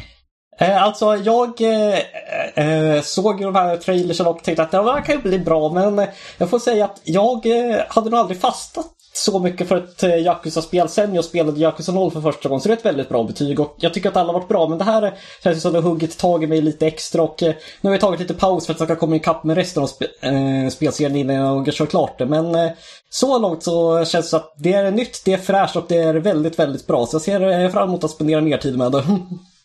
Så, så att eh, på ett potentiellt Yakuza 8 då, hoppas du liksom att de fortsätter på den här linjen, att det liksom ska vara mer som ett rollspel, både i liksom eh, stridsmekanik eh, och, och den, det upplägget, eller skulle du vilja se dem gå tillbaka, eller skulle du vilja se att de gör något helt annat kanske? Oj. Eh, nej men jag känner att jag skulle vara fine med vad som, men jag tycker ju att eh, de får gärna fortsätta på det här spåret och sen så, eh, de har ju den här spin-offen Judgment som är en deckarhistoria och där har de en väldigt bra realtidsstrid. Så jag tänker att om de gör fler spel, eh, om de gör uppföljare till den så får de gärna fortsätta med realtid där och sen eh, köra på turn-based i huvudserien. Det skulle jag absolut inte ha emot. För det har funkat förvånansvärt bra och eh, eh väldigt roligt. Ja, men det låter ju det låter faktiskt väldigt fantastiskt. Jag ser väldigt mycket fram emot tills jag en dag kommer att komma fram till Yakuza 7 och spela det jag med. Ja. Eh, men då tackar jag då tackar jag dig Alexander för att du ville vara med och eh, berätta om vilket spel du tycker har varit bäst i år. Ja, och jag tackar så mycket för att jag blev inbjuden. Det var väldigt roligt. Ja, och då är det tillbaks till podden. Då är vi tillbaka och det var Alexander. Väldigt roligt att höra från honom. Eh, då är det dags för Emma att berätta vilket spel som hon tycker har varit bäst i år. Ja, ehm, Först och främst måste jag bara nämna att eh, om ni inte har sett teaser-trailern för Mass Effect 4 så gå och gör det. Eftersom jag vet inte om ni har pratat om det, jag hoppas det. Eh, Ja. men som en advocate Så för hur- Mass Effect så go Så hur, spä så hur spände du på Mass Effect 4? Alltså gravid som jag är så satt jag och råbölade i sängen för att jag, jag satt och kollade för jag visste att det skulle komma en Dragon Age ehm, en Dragon Age trailer och jag tänkte så här, åh gud, det måste titta på en gång jag vaknar liksom efter The Game Awards. Eh, och sen så ser jag att det finns en till trailer från Bioware. Jag tänkte, ah det här kanske är deras nya grej eller någonting. Och jag liksom förstår Anthem 2. inte. Ja, men jag förstår liksom inte vad det är. Ehm, så jag sitter kvar i, i sängen medan Robin går upp med Lo. Ehm, och sen så när det här börjar rulla liksom, och jag börjar sakta förstå vad det här är. Och sen så liksom när, när, hon, när Liara suddar ut den här N7-hjälmdelen och, och jag, alltså jag brister ut i någon sån här hulkgråt. Som, ja, det låter som liksom en sån brunstig ko som bara gråter och bara skriker. Eh, ja, liksom, så, du vet, när man är, ni som har varit gravida eller haft gravida flickvänner vet hur, hur mycket... Jag tror du menade någon av oss och det. Nej, men hur, hur känslomässigt, alltså hur man blir liksom hormonellt helt störd i huvudet. Alla känslor bara går rakt in i en, man kan liksom inte kontrollera någonting. Och jag bara säger bara, äh, du måste titta Robin, du måste titta. Och han bara, men vad är det som händer? Hur mår du? Äh, du måste Titta chatten, titta chatten. Och jag bara, du måste titta. Och sen så tittar han på det här, vad det är för någonting. Och så kommer jag ut då i köket där de sitter. Och jag bara, och han bara tittar på mig bara, vill du ha en kram? Alltså jag får ju en bara- bild av när du upptäcker det här, du, du typ ligger på alla fyra i sängen med kudden över huvudet. Det är ganska accurate faktiskt. Ganska accurate. Nej, det var det, var det sjukaste. Åh gud, jag var så lycklig. Och rädd. Lycklig och rädd. Ungefär som när man får reda på att man är gravid. um, För att citera Lars Winnerbäck, lycklig och förvånad. ja, men precis. Ehm, nej, men det var, det var en bra dag. Eh, men tillbaka till årets spel. Årets spel, Mass Effect-trailern. Årets dag. Well, can I, can I choose that? Ehm, nej, men så att eh, eftersom jag inte, jag har inte spelat jättemycket Eh, i år när man har barn och blir gravid eh, till hösten så eh, man har inte lika mycket tid. Ehm, så att det man har valt att spela har varit så här, ja men någonting som man kanske haft ögonen på eller någonting som man har eh, taggat ett tag eller ja, men någonting som man inte, inte bara plockar upp och spelar utan man har på något sätt förberett sig. Eh, men det här spelet som jag har valt är, det var lite av en överraskning för att jag saknade, det var något år, jag tror det var 2018 eller något, som det bara kom open world-spel och efter ett tag så vart jag så himla trött på det. Jag ville bara ha, ge mig bara en linjär historia ehm, som jag kan spela liksom. Ehm, och sen, sen dess har jag liksom inte gett mig på något mer så här riktigt open world med quests och en sandbox um, förrän Ghost of Tsushima kom i, i somras eh, som är gjort av Sucker Punch som har gjort ett av mina tidigare favoritspel som var en launchtitel för PS4, eh, Infamous. Eh, men första Infamous är ju obviously bäst till PS3. Det är Ehm, jag säger att inget Infamous egentligen är jättebra. Alltså Infamous, det här är grejen med eh, Sucker Punch-spel och alla, hela Infamous-serien. Det är att, eh, och det var det jag tänkte när jag startade upp Ghost of Tsushima också. Det är så här, ja men det kommer inte bli något Game of the Year, det kommer liksom inte bli någonting, åh det här är en spelupplevelse som förändrade hela mitt liv. Det, liksom, det kommer inte bli någonting sånt, men det kommer vara en trevlig spelupplevelse. Alltså det är så här, ja men lite som Tomb Raider är för mig. Det är liksom så här, ja, det är ingenting groundbreaking men det är ganska trevligt att spela. Det är ganska Mm. roligt att svinga sig. Det är ganska kul att skjuta pilbåge. Alltså, det är kul. Mm. Liksom. Och det kul. behöver, spel behöver inte vara groundbreaking hela tiden. Det räcker med att det är kul, att man har kul. Liksom.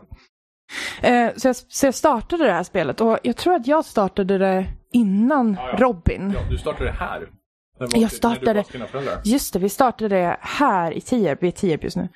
Ehm, och jag startade det och jag minns liksom hur jag bara, redan i öppningsscenen så var det liksom, det kändes väldigt i början lite B. Och då sa jag så här, ah, men jag, jag tar det för vad det är liksom. Och ju mer och mer in i historien man kom och ju mer när man väl får, när liksom lådan öppnar upp sig på något sätt så blir man blir helt mindblown över hur fruktansvärt vackert det här spelet är. Um, så jag tänkte ofta det, ja, men historien kanske är lite B, så här, det, det är lugnt. Men det, det verkar vara kul, det verkar vara ett fint spel.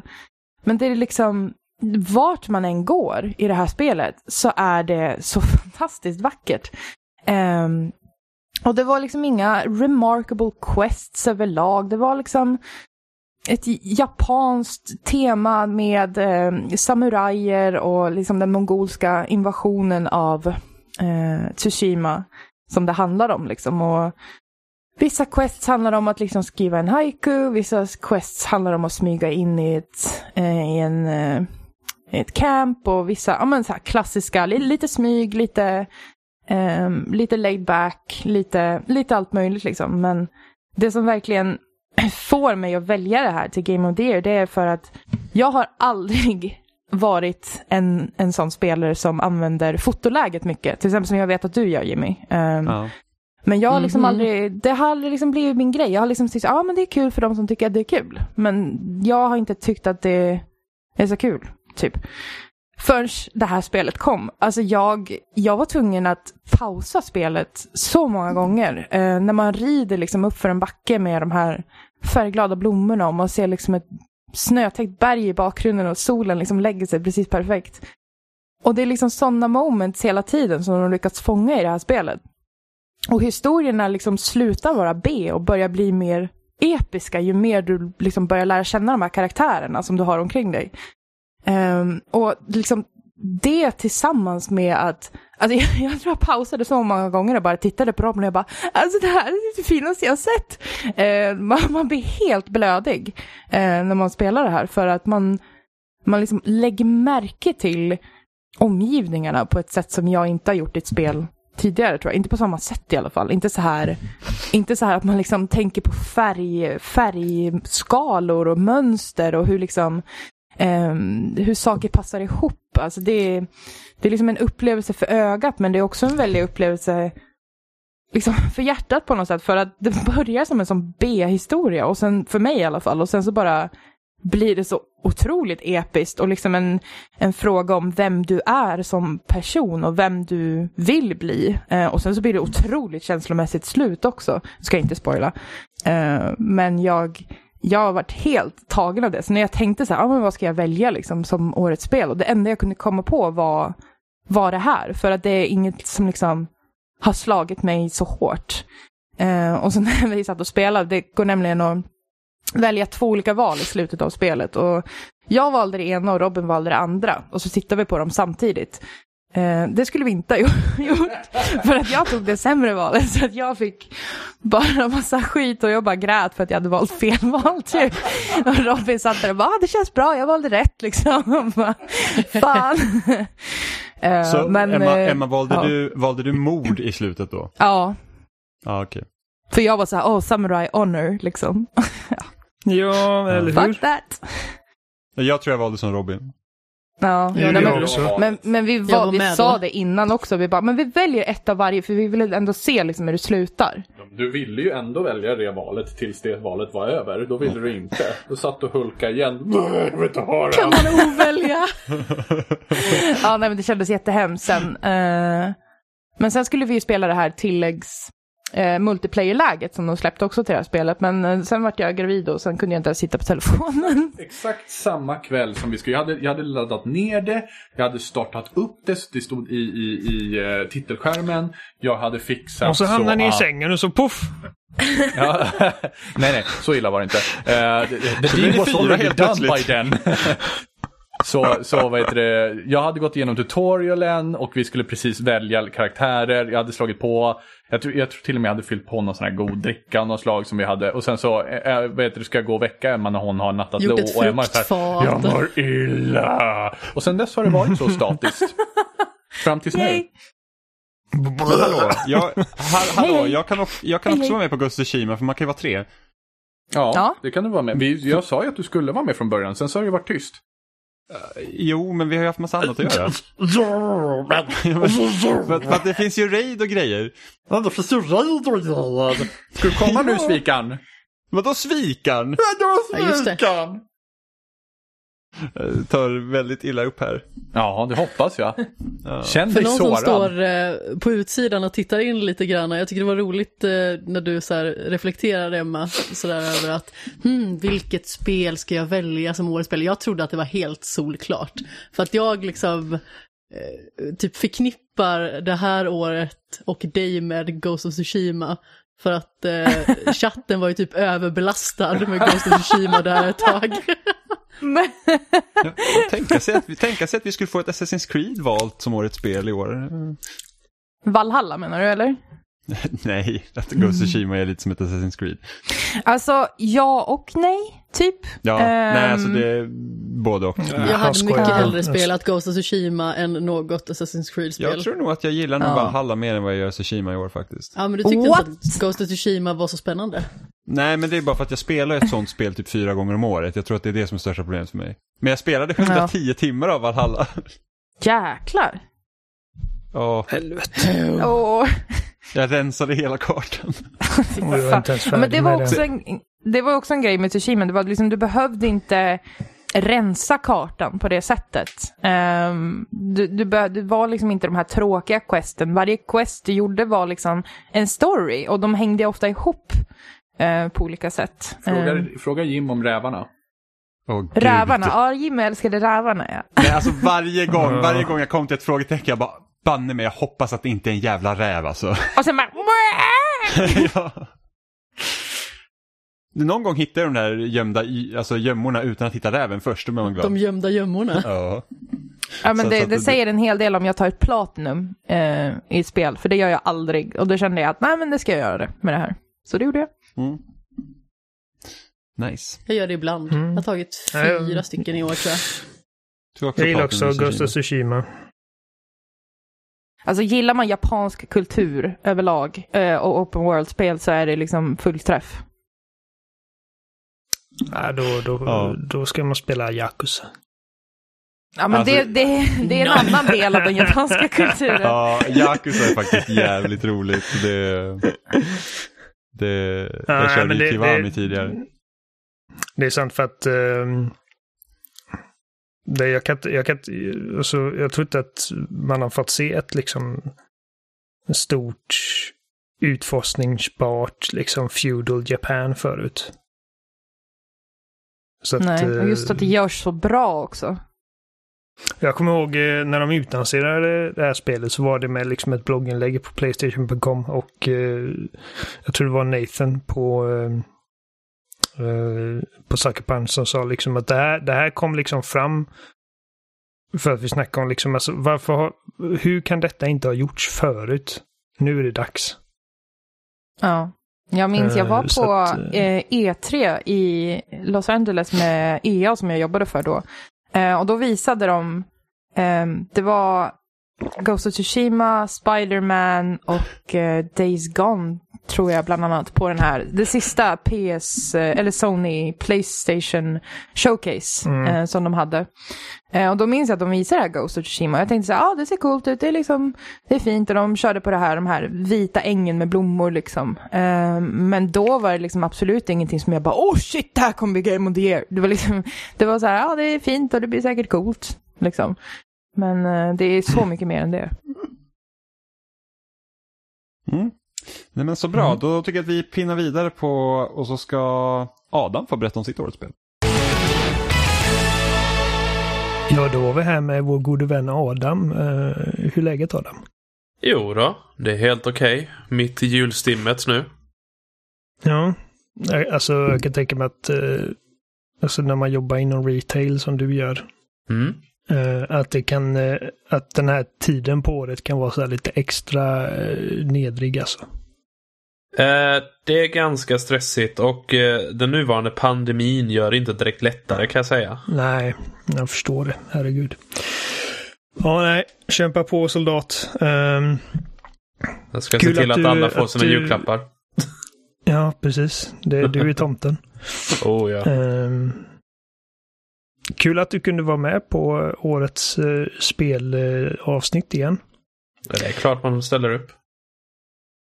Uh, har du jag vet att när vi har pratat om det, du och jag, bara liksom privat, så har du inte varit helt säker på vad du känner i den här frågan. Men jag antar att du har eh, valt ut ett spel här nu då? Ja, jag har... Eh, det, det stod mellan två spel för mig personligen. Men jag lyckades ja. välja vilket det var först och främst. Det, det, det spelet som inte blev av, det var Star Wars Squadrons. Star Wars Squadrons är ett fantastiskt spel. Som jag hoppas att folk ger en chans. Lite uh, otippat val ändå.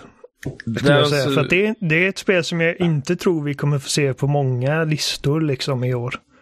Det, det jag kände gav uh, mig valen var vad det var för upplevelser jag fått. Och det är därför det, uh, det som var lite mer en st större upplevelse för mig än Star Wars Squadrons. Som är riktigt bra. Testa det allihop om ni kan. Har ni VR, testa det först. Uh, inte först, men testa det om ni kan.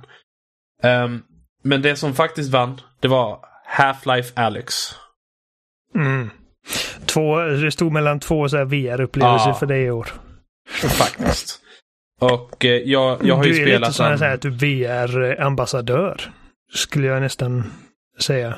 Alltså jag... av alla kompisar jag har så, så är det du som tror mest på, på VR som en sorts liksom eh, ja, nästa steg för gaming. Alltså nästa steg det, jag, jag, tror inte på de som säger att VR kommer ersätta allt i framtiden. Men jag tror att VR kommer ha en plats. Nej. Sen om det kommer vara för små enkla spel vi plockar upp med typ Oculus Quest. Liksom bara slänger på huvudet och så spelar vi 10 minuter Beat Saber, sen är vi nöjda. Eller mm. eh, de här mer konkreta upplevelserna som Half-Life Alyx.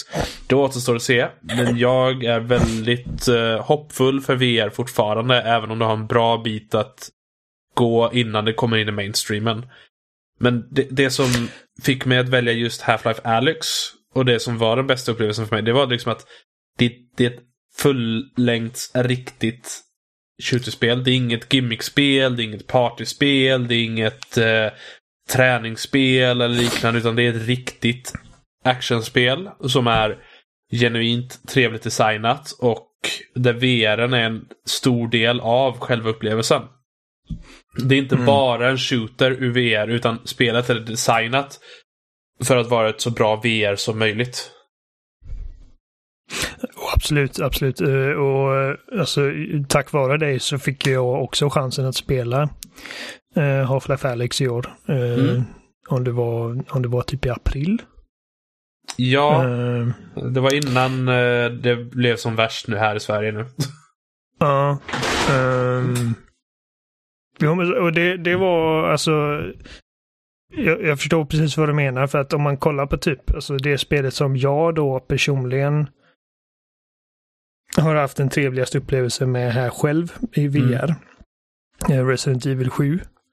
Helt Ja. enkelt för att det är som, som du beskrev, liksom att eh, det, det är inte typ ett gimmickspel utan det, det, det är ett fullgott, riktigt spel. Mm.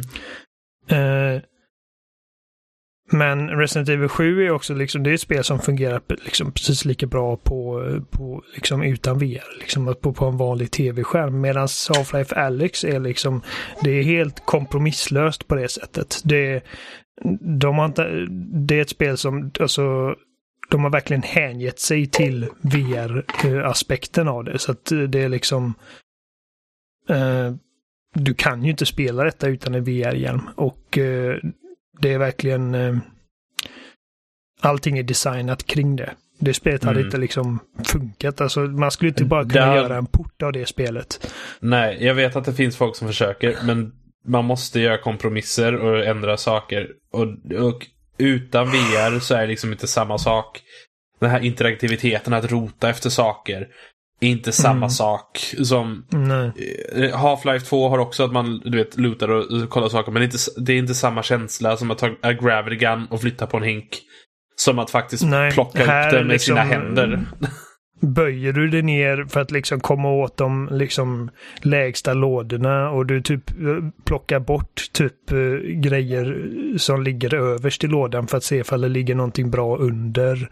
Ja. Ehm, du, liksom jag har sett, eh, det var någon GIF jag såg eh, på en kille som använde en stol. Ja. man, man plockar upp en stol för att liksom använda som en sorts, som en, som en sorts sköld när en sån här headcrab kom flygande mot den. ja. Eh, det är ju sådana grejer som absolut, alltså det, det går ju inte liksom att, eh, att emulera den känslan av att liksom bokstavligen vara fysiskt närvarande i spelvärlden och kunna använda sin miljö på ett liksom så övertygande sätt. Eh, Ja. Det... Ja, nej, det, det, var verkligen en upplevelse alltså. Det, det känns välgjort, det är snyggt, det är eh, som sagt kompromisslöst. Eh, det kommer liksom en cool grej som jag liksom bara gjorde eh, utan att tänka efter så mycket var liksom att jag, jag satt på jag blev beskjuten av, eh, vad, är det Combines man, ja det är det va? Ja, det är Combines. Det är fortfarande Combines ja. Ja. Eh, de, de började skjuta mot mig och jag satt liksom på andra sidan där det fanns massa glas och eh, jag liksom tog, eh, mi- höll min pistol och liksom använde eh, typ kolven för att slå ut ett, ett fönster liksom. Mm. Så att jag kan typ peta ut armen genom liksom eh, det lilla hålet i glaset som jag hade gjort för att skjuta. Eh, och Sådana grejer typ som att när, eh, när du sitter bakom skydd. Eh, jag, alltså jag har dåliga knän så det var rätt jobbigt för man måste verkligen liksom fysiskt sitta ner bakom skydd. och så kommer det liksom en granat och så typ sträcker du dig efter den med, med, med din hand liksom och plockar upp den och slänger tillbaka den. Ja. Eh, och det är som sagt liksom typ, alltså motsvarigheten är ju typ som på eh, med Call of Duty, liksom att ifall du är nära nog en granat som har kastats mot dig, liksom att du bara trycker på RB så plockar han upp och kastar tillbaka den. Det blir ju inte samma sak. Ja. Eh, Nej, alltså det... Även om det inte... äh, Skalan i actionen i Half-Life Alyx är inte riktigt lika stor och spektakulär som i många andra actionspel. Men Mm. just det att man har den här fysiska platsen i spelet gör att även om det typ bara är tre soldater man möter på ett skrotupplag det blir så mycket mer ändå. För att eh, man måste själv vara en del av det på riktigt. Så att säga. Precis. Det är Ja. alltså var, varje litet hot är liksom betydligt värre. Och det är, det är samma sak med liksom en sån eh, som en headcrab zombie Ja. eh, i ett trångt rum kan liksom bli din värsta mardröm. Uh, Ja. Medan typ i Half-Life 2 så är liksom en headcrab zombie liksom typ det minst hotfulla du kan möta. ja. Eh, men här är liksom att du är liksom, du och den här äckliga liksom, nu ännu mer, alltså mer detaljerade än någonsin. Uh, Headcrab-zombien, liksom, ni är i samma fysiska utrymme. Och det blir liksom Ah. som att det, det är mycket mer oppressive på något sätt. Eh, man typ ryggar tillbaka nästan instinktivt när han kommer.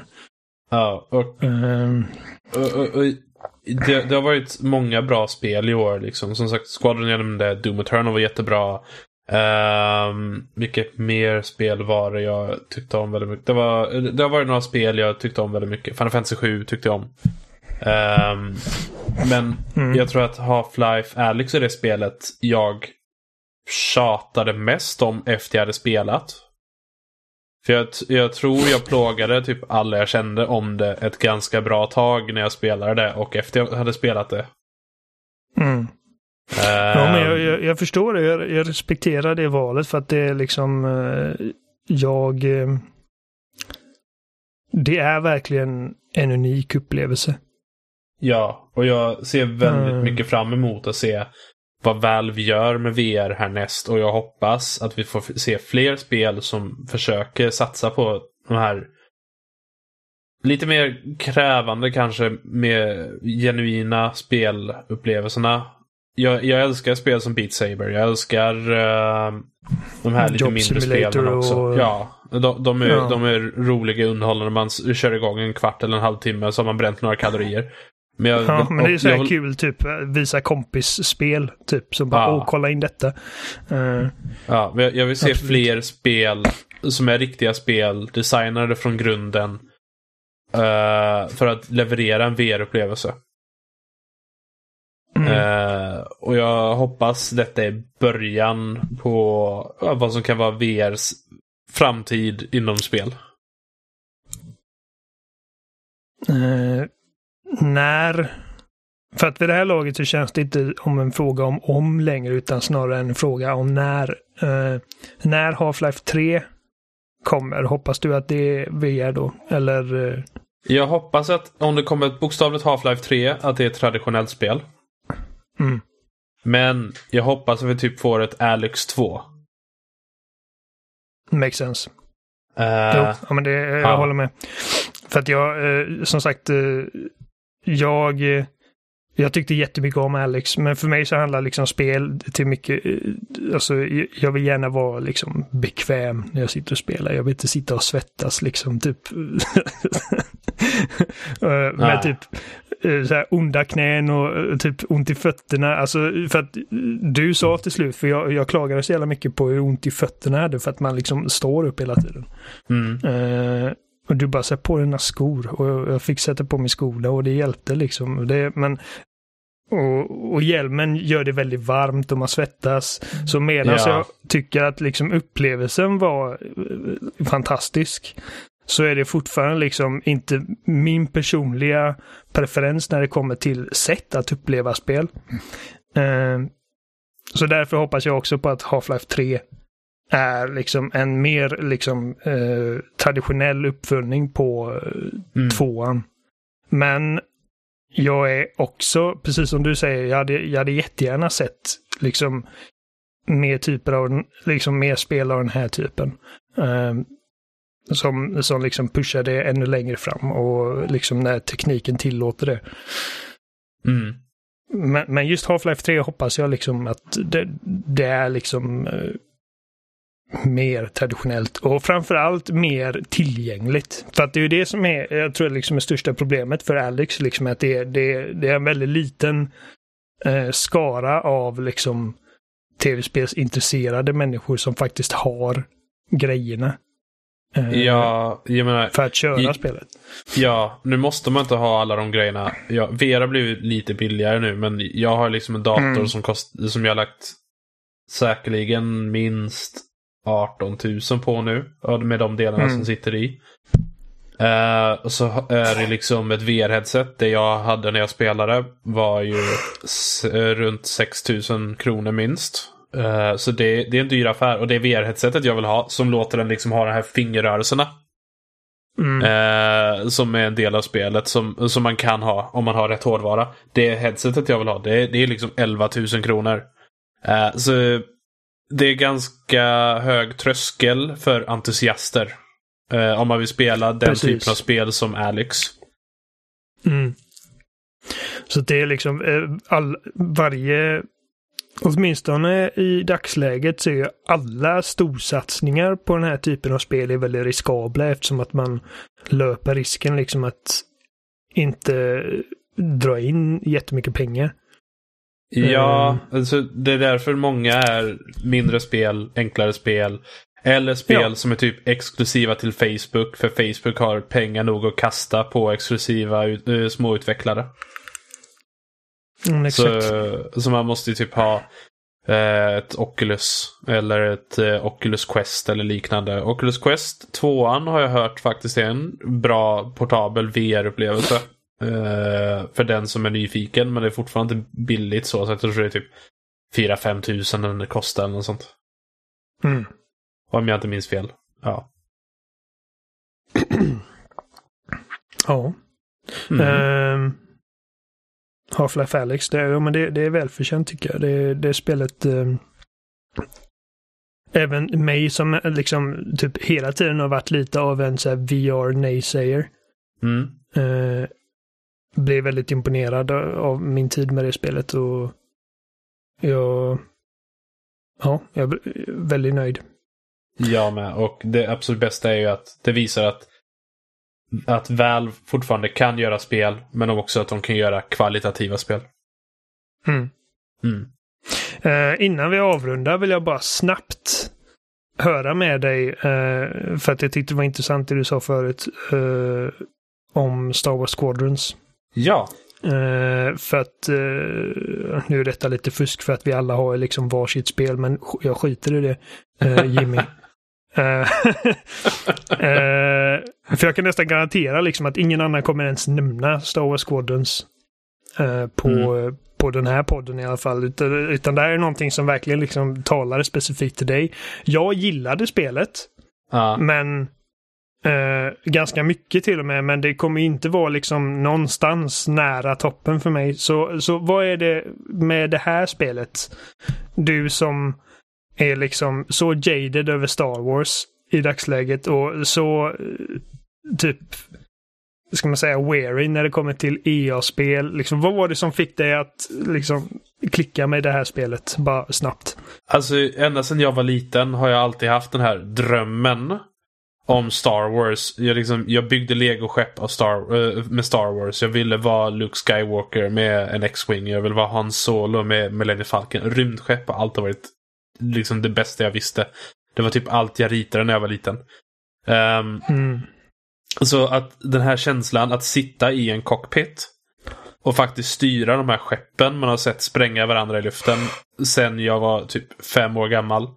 Det är liksom, den upplevelsen tillsammans med att det är ett genuint roligt designat spel med bra kontroller, med taktiskt djup. Eh, och sen också VR. Nu har du inte spelat i VR. Ehm, men v- VR-upplevelsen som man ha, kan ha på det tillsammans med en flight stick som jag har. Det Just liksom... det, du har ju sån, sån eh, avancerad skit också. Ja, jag, jag har en Hotas med throttle och allting. Så Coolt. det är liksom... Det det är liksom the next level. så att Så det är någon sitta- sorts typ så här childhood dream fulfillment för dig då? Ja, helt enkelt. alltså jag, jag älskar den typen av upplevelser. Jag älskar också Elite Dangerous. Liksom första gången jag satt i spelcockpit där så kände jag nästan tårarna rinna under VR-headsetet. Jag, det var inte svett, det var tårar. För liksom bara oh my god. Jag sitter i ett rymdskepp. det var inte svett. det, det, det är liksom en grej man måste typ eh, klargöra när man snackar om. VR liksom. Ja, och så Star Wars är liksom det ultimata, Star, Star Wars Squadron är typ det ultimata sättet för mig att uppleva min barndomsdröm att vara en rymdpilot. Eh, och Hur tror du liksom- att eh, femåriga Adam hade reagerat om man fick, fick den här upplevelsen? Eh, han hade nog exploderat direkt. Eh, han, han, har inte, han har inte överlevt upplevelsen, han har bara poff. Spontaneous combustion. Oh, nej, men så- jag, jag, jag förstår det. Jag tycker också det, det är liksom, alltså X-Wings och A-Wings och Y-Wings och TIE Fighters. Det, liksom, det finns inga liksom coolare rymdskepp. Eh, Nej. Så det, och det är, det är en speciell känsla att sitta i liksom den här cockpitsen och alla coola lasereffekter och Ja. eh, ljuddesignen. och- när, när, när jag har en fungerande speldator igen, eh, när jag fått de sista delarna jag väntar på, då, då ska vi spela Squadrons igen. Ja. Ja, nästa gång jag kommer över så ska jag testa det i VR. det är amazing. Eh, tack så mycket Adam för eh, din tid. Eh, det var Ingen trevligt fara. att köta med dig. Ja, Eh, Det- och så hoppas vi att eh, du, du vill eh, vara med några gånger under nästa år också. Ja då, jag ställer alltid upp om du vill. Då så, tillbaka till, eh, till mig och, och de andra. Då är vi tillbaka. Det var Adams årets spel och eh, nu har vi blivit en Robin och Emma kort för de behövde springa iväg för de skulle grilla korv. Eh, Det är inte kod för någonting. jo då.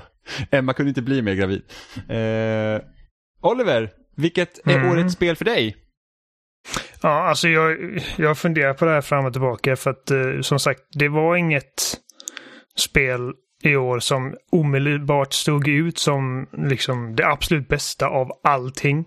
Utan jag har haft olika grejer som har uppfyllt olika syften. Jag vet att Doom Eternal är som, som sagt, som jag har sagt flera gånger nu, att eh, det är det spelet som liksom bara erbjudit mest bara ren och skär spelglädje för mig.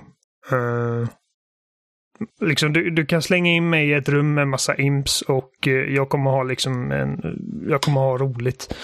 Eh, och eh, när Cyberpunk kändes som bäst så hade jag liksom det liksom att uh, detta är kanske, det, detta är nog där uppe liksom. Alltså någon form av topp eh, uh, top tre kanske. Ehm, men sen så, sen så började det också krångla för mig och jag känner liksom att ah, jag vet inte, det blir nog inte det ändå. Och jag ville verkligen inte vara liksom så förutsägbar och klyschig i år för att jag vet att alla som känner mig har nog förväntat sig att jag skulle säga Last of Us Part 2 i år. Men Mm. jag måste nog göra folk bes- besvikna och, eh, och säga att det är Last of Us Part 2 ändå.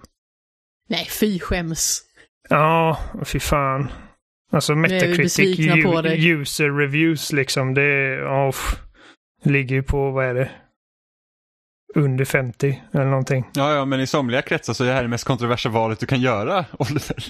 Ja. Jo, det är sant. Jag vet inte, alltså Last of Us, alltså dels så, så tillhör ju den det spelet, eh, den typen av spel som jag är alltså kanske mest svag för av alla former av spel. Alltså storydrivet, eh, så här survival horror-ish, ehm, Eh, med liksom oförglömliga karaktärer och eh, och ett väldigt liksom, alltså känslodrivet narrativ. Ehm, och eh, till skillnad från, jag vet att liksom det, ett vanligt argument mot Last of Us, eh, liksom ända sedan första spelet är liksom att ja, det är bara det är bara en bra story med jättetråkigt gameplay och håller inte med överhuvudtaget. För jag tycker att liksom eh, hela den... Eh, och jag tror att jag kom in lite på det här med, med Aldi när vi pratade om det också för att eh, Last of Us var ett av hans contenders. Men hela den här liksom gameplay-loopen med att eh, det blir någon sorts liksom desperat kamp för överlevnad som, som till slut mynnar ut i någon form av katt och råtta-lek. Eh, jag tycker att det funkar väldigt bra, liksom även både i första spelet men även i, särskilt i tvåan där jag känner liksom att AI har gjort eh, AI eh, har liksom förbättrats så till den vida grad att det känns liksom som att de faktiskt arbetar tillsammans för att hitta mig vart jag än ligger och gömmer mig. Um, och jag vet inte, alltså jag vet att Last of Us Part 2 inte var det spelet som jag hade förväntat mig för att jag jag lyckades inte- hålla mig, alltså det är så jävla synd att det spelet läckte. Uh, det...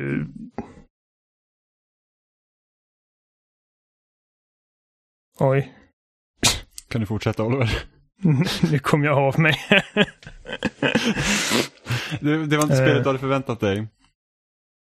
Ehm, fan Emma. Ja, nej, nej, det var inte spelet jag förväntade mig. Jag tycker det är så jävla synd att spelet, eh, att, att det lyckades läcka ut där innan det kom. För att jag, eh, jag vet att det, var, det kändes som att det var många som gjorde liksom förhastade slutsatser om saker och ting och i, i liksom vilken riktning som Naughty tog spelets berättelse i. Att eh, de hade liksom redan bestämt sig. Uh, och jag tycker att det liksom färgar diskursen lite. Och uh, jag lyckades inte hålla mig helt spoilerfri.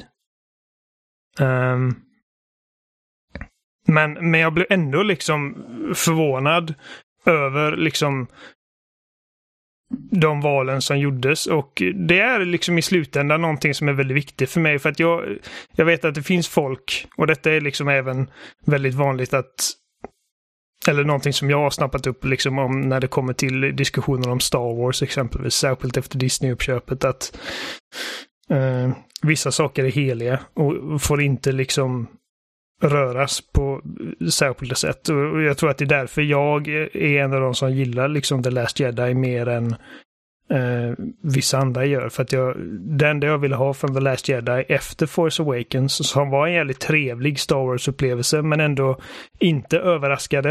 Eh, särskilt mycket. Eh, så att när jag, när jag liksom gick in i The Last Jedi så kände jag att okej, okay, nu, nu, nu vill jag ha, liksom, jag vill bli överraskad och jag blev överraskad gång på gång på gång. Och jag eh, känner lite samma sak med The Last of Us Part 2. Att det hade kunnat bli väldigt liksom förutsägbar upplevelse. Eh, och eh, det blev det inte. Eh, Jag jag tror inte att jag jag har varit så- Last Jedi. Tack Amanda. Jag är så jävla trött på liksom, typ, jag, jag kan inte prata Vad är det om för Star Wars. Jimmy? Nej. Nej. Ja, alltså, som sagt, vi har ju också pratat om Last Jedi och jag är ju inte överdrivet förtjust i Last Jedi men det beror ju inte på de saker som de flesta inte gillar den filmen för, för det är de Nej. sakerna jag tycker är mest intressanta. Kasinodelen hade de ju kunnat skippa. Ja, men liksom alltså typ Ja, Alltså absolut. när, Alltså, alltså när, när Snook dör och liksom eh, Luke är bara trött på livet och det är liksom bara alla de grejerna var ju verkligen såhär bara att oj, jag vet inte alls vad jag ska förvänta mig och skitspännande. nej, jag tycker det är så jävla coolt. Och det är, alltså, det, det är inte Till en skillnad perfekt från Rise film. of the Skywalker som verkligen var såhär bara att ja, alltså det här känns som en Reddit-tråd. Ja, det var en riktig stinkare alltså. Rise Men eh, alltså är- just när de åker igenom den, liksom vita marken som bryts och det röda kommer fram på den här saltplaneten. Alltså det är så Mm. snyggt som man håller ju på att gå upp i Ja, det atomer. är definitivt den Gåshuden snyggaste Star bara- Wars-filmen. Mm. Eh, nej, men så att jag känner liksom att det, detta är lite det samma. Och det är precis som med The Last Jedi eh, och, och, och The Last of Us. Liksom, att det är två filmer som alltså, kritikerna tyckte om. Eh, men, men fansen hatade. Och det, det, det, eh, när det kommer till The Last of Us så är det inte liksom bara typ massa eh, liksom misogyna troll. Utan alltså jag känner folk som verkligen hatar det spelet. För att för dem så är eh, liksom karaktärerna i det första spelet heliga. Eh, det är liksom, det är någonting inte man inte får... hur man kan, jag kan liksom inte riktigt förstå hur man kan säga att de karaktärerna är heliga, att liksom inte få hända någonting dem med tanke på var, alltså var spelet utspelar sig. Det vore ju liksom helt Nej, orimligt. Och det är det jag känner också liksom att det, det är liksom, då är man inte riktigt in touch med verkligheten på något sätt. Så att, Ja men, men inte, alltså, jag kan, alltså så här är det, man, kan- jag kan absolut förstå liksom att man tycker liksom inte om vart storyn tar. Alltså, liksom jag själv har vissa problem med det som händer i Last of Us, för det är saker som jag hade hoppats på att man hade fått se mer av. Men Mm. jag tycker ändå liksom att, att sättet de har gjort det på, liksom att, att vi har de här två karaktärerna vi får spela som, det har jag inga problem med. Jag tycker att det är liksom, det, det till och med gör så att det här, alltså jag tycker att Last of Us 2 handlar till stor del, det är liksom till stor del Abbys story. Liksom det, hon är egentligen Ja. huvudkaraktären där. För att jag, jag, jag Mm. känner liksom, när jag spelade om det så var jag så att okej, jag, jag vill liksom inte egentligen spela som Ellie. Jag tycker att det är ganska tråkigt. Utan jag, jag vill se mer av Abby för att det är mycket mer intressant. mm. Och det är det här spelet gör, alltså spelet tar ju enorma risker. Eh, och alltså jag kan inte tänka mig att de inte liksom var beredda på att detta skulle få någon form av backlash av eh, en viss grupp av människor. För att man, man hänger sig till att berätta liksom Abbys berättelse. Eh, men man ger henne inte liksom den mest vad ska man säga, alltså hennes, hennes introduktion är ju liksom ganska...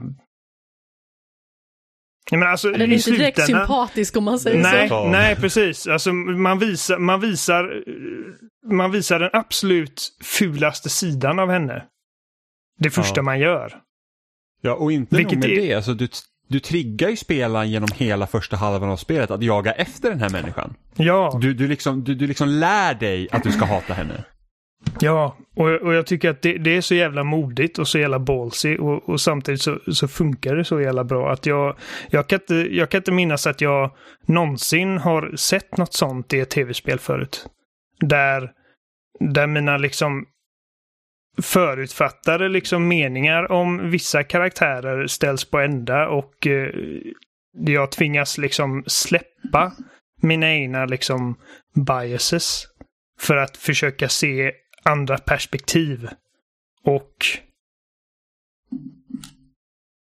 ah, Alltså man kan säga mycket och liksom, som sagt, jag tycker att Last of Us är eh, roligt. Alltså jag, jag tycker om liksom gameplay till Last of Us och jag tycker att det är liksom, alltså det är givetvis ett av de snyggaste spelen som har gjorts. Eh, och skådespelarna är så jävla bra och tekniken som driver de prestationerna är så jävla imponerande. Last of Us, eller vad säger jag, Dog har gjort detta och har varit bland de bästa i världen på detta i flera år. Men det som jag, som jag tänker på när jag reflekterar över Last of Us är de risker och eh, de eh, sätten på vilket, alltså det, det är det mest utmanande spelet emotionellt som jag någonsin spelat. Och det är alltså, jag, jag älskar Joel och Ellie och eh, jag har gjort det liksom i flera, flera år och precis som om man ska dra paralleller till The Last Jedi, liksom som pre- jag, precis som många andra av de som hatade The Last Jedi, hade hoppats på att få se Liksom jag hade älskat att få se Luke i någon stor jävla actionsekvens där han drar fram sin gröna ljussabel och liksom hugger ner massa jävlar eh, på löpande band och visar liksom vilken legend han är. Liksom den legenden som han har varit och liksom levt som i mitt hjärta sedan jag var liten. Och det är liksom, det är ju den, det är den drömmen liksom som folk, fans ville ha realiserade när de fick reda på att vi kommer få Episod 7, 8, 9 och de gamla skådespelarna kommer komma tillbaka och vi kommer få se dem liksom igen. Och så att man börjar ju liksom föreställa sig och drömma om Luke eh, som en liksom mer erfaren mästare och liksom man börjar tänka liksom hur kommer det se ut och man fick inte riktigt det. Och det man Alltså fick... jag tycker ju att man får det i och med att man har den här hologramsekvensen. Jag tycker att det visar på hans mästerlighet. Liksom att det handlar inte bara om vad man fysiskt kan klara av med kraften utan att man har någon form av list. Jag tycker det är så himla snyggt. Men jag tror det är många som missar det för det är inte tillräckligt tydligt. Alltså, det, alltså, och jag, säger, jag knockar inte filmen för här att det skulle vara otydligt på något vis men det kräver liksom att du kanske analyserar filmen på ett annat sätt vilket jag tror inte att många Mm. är vana vid. Eh, de vill se liksom, de vill liksom att Luke, nej men Luke ska vara typ Gandalf. Det är liksom Ja. den här stora vise tr- trollkarlen som liksom kan lösa allt. Och det har han ju varit. Det är bara att vi får inte se det. För vi ser Nej. film, vi ser efter det. Förlåt Precis. Oliver, jag avbröt dig. Nej, det är lugnt. Det är lugnt. Och jag, jag håller med dig. Alltså, jag håller verkligen med dig. Uh, och uh, det är liksom, jag tycker att det som han lyckas, eller snarare det som Ryan Johnson gjorde med den karaktären är liksom det bara mest Jedi-sättet man kan göra någonting på. Alltså han lyckades stoppa liksom en hel armé helt och hållet. Helt utan att dra ett vapen. Eh, och lät hans vänner liksom komma undan och offrade sig själv för det. Liksom på ett helt liksom pacifistiskt sätt. Och liksom jag förstår inte vad det är som inte är badass med det. Men jag vet att det är liksom Alltså tioåringen i mig hade velat se liksom en stor actionsekvens där han liksom typ hugger ner massa walkers med sitt lasersvärd och liksom hoppar runt och liksom samma tioåring som tycker att pre prequel-filmerna var coola när typ eh, uh, det var inte tio år när den kom, jag var 15. Men liksom typ Obi-Wan och Anakin, liksom, de står och typ slår varandra och twirlar sina lasersvärd typ i två timmar. Um, men Ja, ni fattar vad jag menar. Det är liksom, det, precis som Last Jedi har sina brister, men även om jag tycker om den filmen så finns det definitivt saker jag hade ändrat med den. Uh, det är bara att de, in, de inte liksom uh, de är inte nödvändigtvis kopplade till Luke. Uh, och uh, Ray och Kylo Ren och de här grejerna. Och det är precis som det finns grejer som jag hade ändrat med Last of Us. Och nu säger inte jag att åh, jag är, jag är så jävla mycket bättre än Neil Druckmann på vad han gör. För att jag vet inte liksom exakt vad jag hade ändrat. Jag bara vet att som du, Jimmy, du har kommit in på eh, några gånger, liksom det här med Ellie. Att eh, Mm. när man kör som Ellie, det... Storyn utvecklas inte mycket under hennes del av berättelsen. Utan Nej. hon åker ut på sitt liksom hämnduppdrag och hon bockar av liksom namn på sin killlist. Eh, Och det är inte mycket som uppdagas liksom mellan de här killsen. Utan, Nej, man famlar liksom i blindo det mestadels. Vilket jag antar är en Ja. del av spelets poäng, men det håller på också så jäkla länge. ja, Det är Så liksom det är liksom 15 en- timmar i princip av liksom bara så att jag vet inte riktigt varför jag gör det här. liksom. Ja, hon gör ju mer skada än nytta liksom. Det är ett tempomässigt problem som jag känner liksom att spelet hade mått bra av att liksom fixa på något sätt. Och som sagt, jag vet inte hur man hade gjort det utan att liksom rucka på de teman och det, liksom de meddelanden som man vill förmedla. Eh, men eh, så att liksom det, det spelet tar en vändning i början av spelet med Abby och Joel. Och sen så tar man över liksom Ellis hämndkorståg. Och sen så står i princip storyn ganska stilla fram tills man byter perspektiv till Abby. Det är då liksom storyn får sin första riktiga vändning igen. Och jag vet att eh, vissa är liksom inte öppna till att bli utmanare på det sättet. För min lillebrorsa exempelvis, han, han stängde av där. När man bytte Abby. Ehm, och jag, kan, jag vet att jag har, en, jag har andra vänner som också gjorde det och bara liksom sket i det. Liksom kollar upp slutet på YouTube och liksom call it a day. Vilket jag känner är Jag liksom att missa poängen så jag, brutalt. jag förstår inte jag förstår liksom inte riktigt det, för jag tror det, det mest spännande egentligen med all form av kultur är ju det att den kan utmana en och då behöver inte den utmana Mm. en liksom så här på något eh, jätte, liksom eh, intellektuellt sätt, men liksom bara det att man liksom säger att okej nu, nu händer någonting annorlunda här, nu, nu kanske jag måste omvärdera vad jag har tänkt tidigare och att man liksom inte tycker om att göra det, det, det kan jag Mm. finna lite märkligt. För liksom, det är många, menar, många böcker man har läst och man, så här, man läser liksom hur karaktären gör så bara nu är det riktigt jävla mörkt här liksom. Ja. Eh, och får en att liksom Och- omvärdera saker. Och det är en väldigt mörk berättelse. Det, det, det finns inte många ögonblick i den storyn som ger en någon form av liksom, vad ska man säga? Ehm, ja, jag skulle inte säga lycka, men liksom alltså det, det är sällan man känner sig liksom trygg och varm och gosig inombords i det spelet. Det finns ett par sådana ögonblick, alltså mest då i flashbacks med Ellie och Joel, men de blir nästan sorgliga också för att man vet vart det kommer sluta. Eh, Och museet är ju typ det finaste i hela spelet. det är en jättefin sekvens och det är liksom... Ja, nej det är alltså... Det är ett väldigt känslosamt spel, inte bara på det liksom sättet att åh vad sorgligt allt är och åh, utan också... Jag vet liksom inte hur jag ska känna liksom när jag spelar det. Alltså, nu, nu har jag koll på liksom hur jag känner över spelet, men första gången jag spelade det så, så var jag så kluven till allting. Men, och det är liksom, även om jag, eh, menar jag älskar Last of Us, alltså jag har tjatat om det spelet eh, liksom konstant sedan det släpptes 2013, nu är jävla sju år sedan. Och jag älskar de karaktärerna och jag har liksom typ fantiserat på olika sätt som liksom deras berättelse kommer fortsätta. Eh, men även om jag älskar Joel så inser jag liksom att han är ju liksom inget helgon. Och jag tycker liksom att när han möter liksom sitt slut. Um...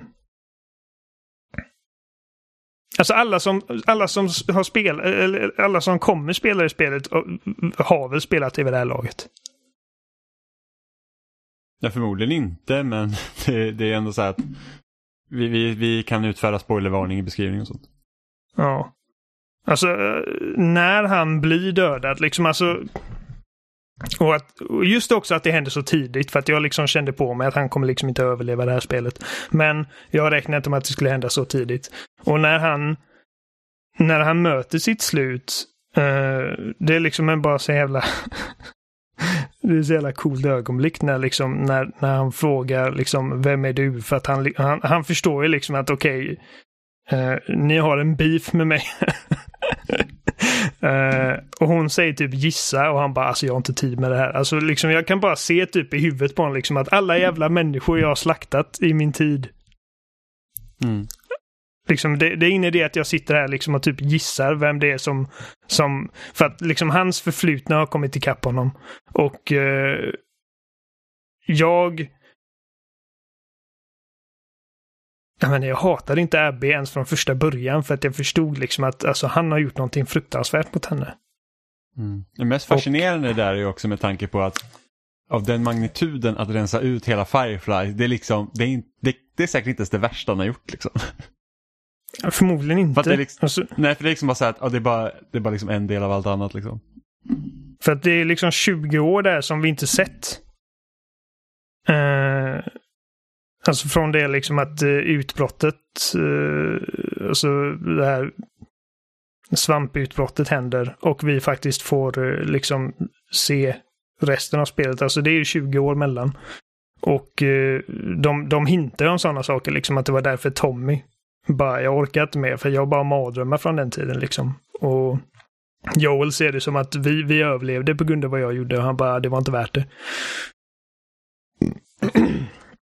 Nej, så att eh, alltså jag tycker att uh, The Last of Us Part 2 gör ett ovanligt bra jobb med att i alla fall inom AAA-spel. Jag vet att det, liksom, det finns massor av olika typer av spel och det, liksom, det görs mycket intressanta grejer med liksom, berättande och sånt på, på mindre skala. Och jag spelar inte lika mycket sådana spel. Men inom så här liksom påkostade AAA-spel, alltså Hollywood-tv-spelen, eh, så har jag, har jag ärligt talat aldrig sett liksom den typen av eh,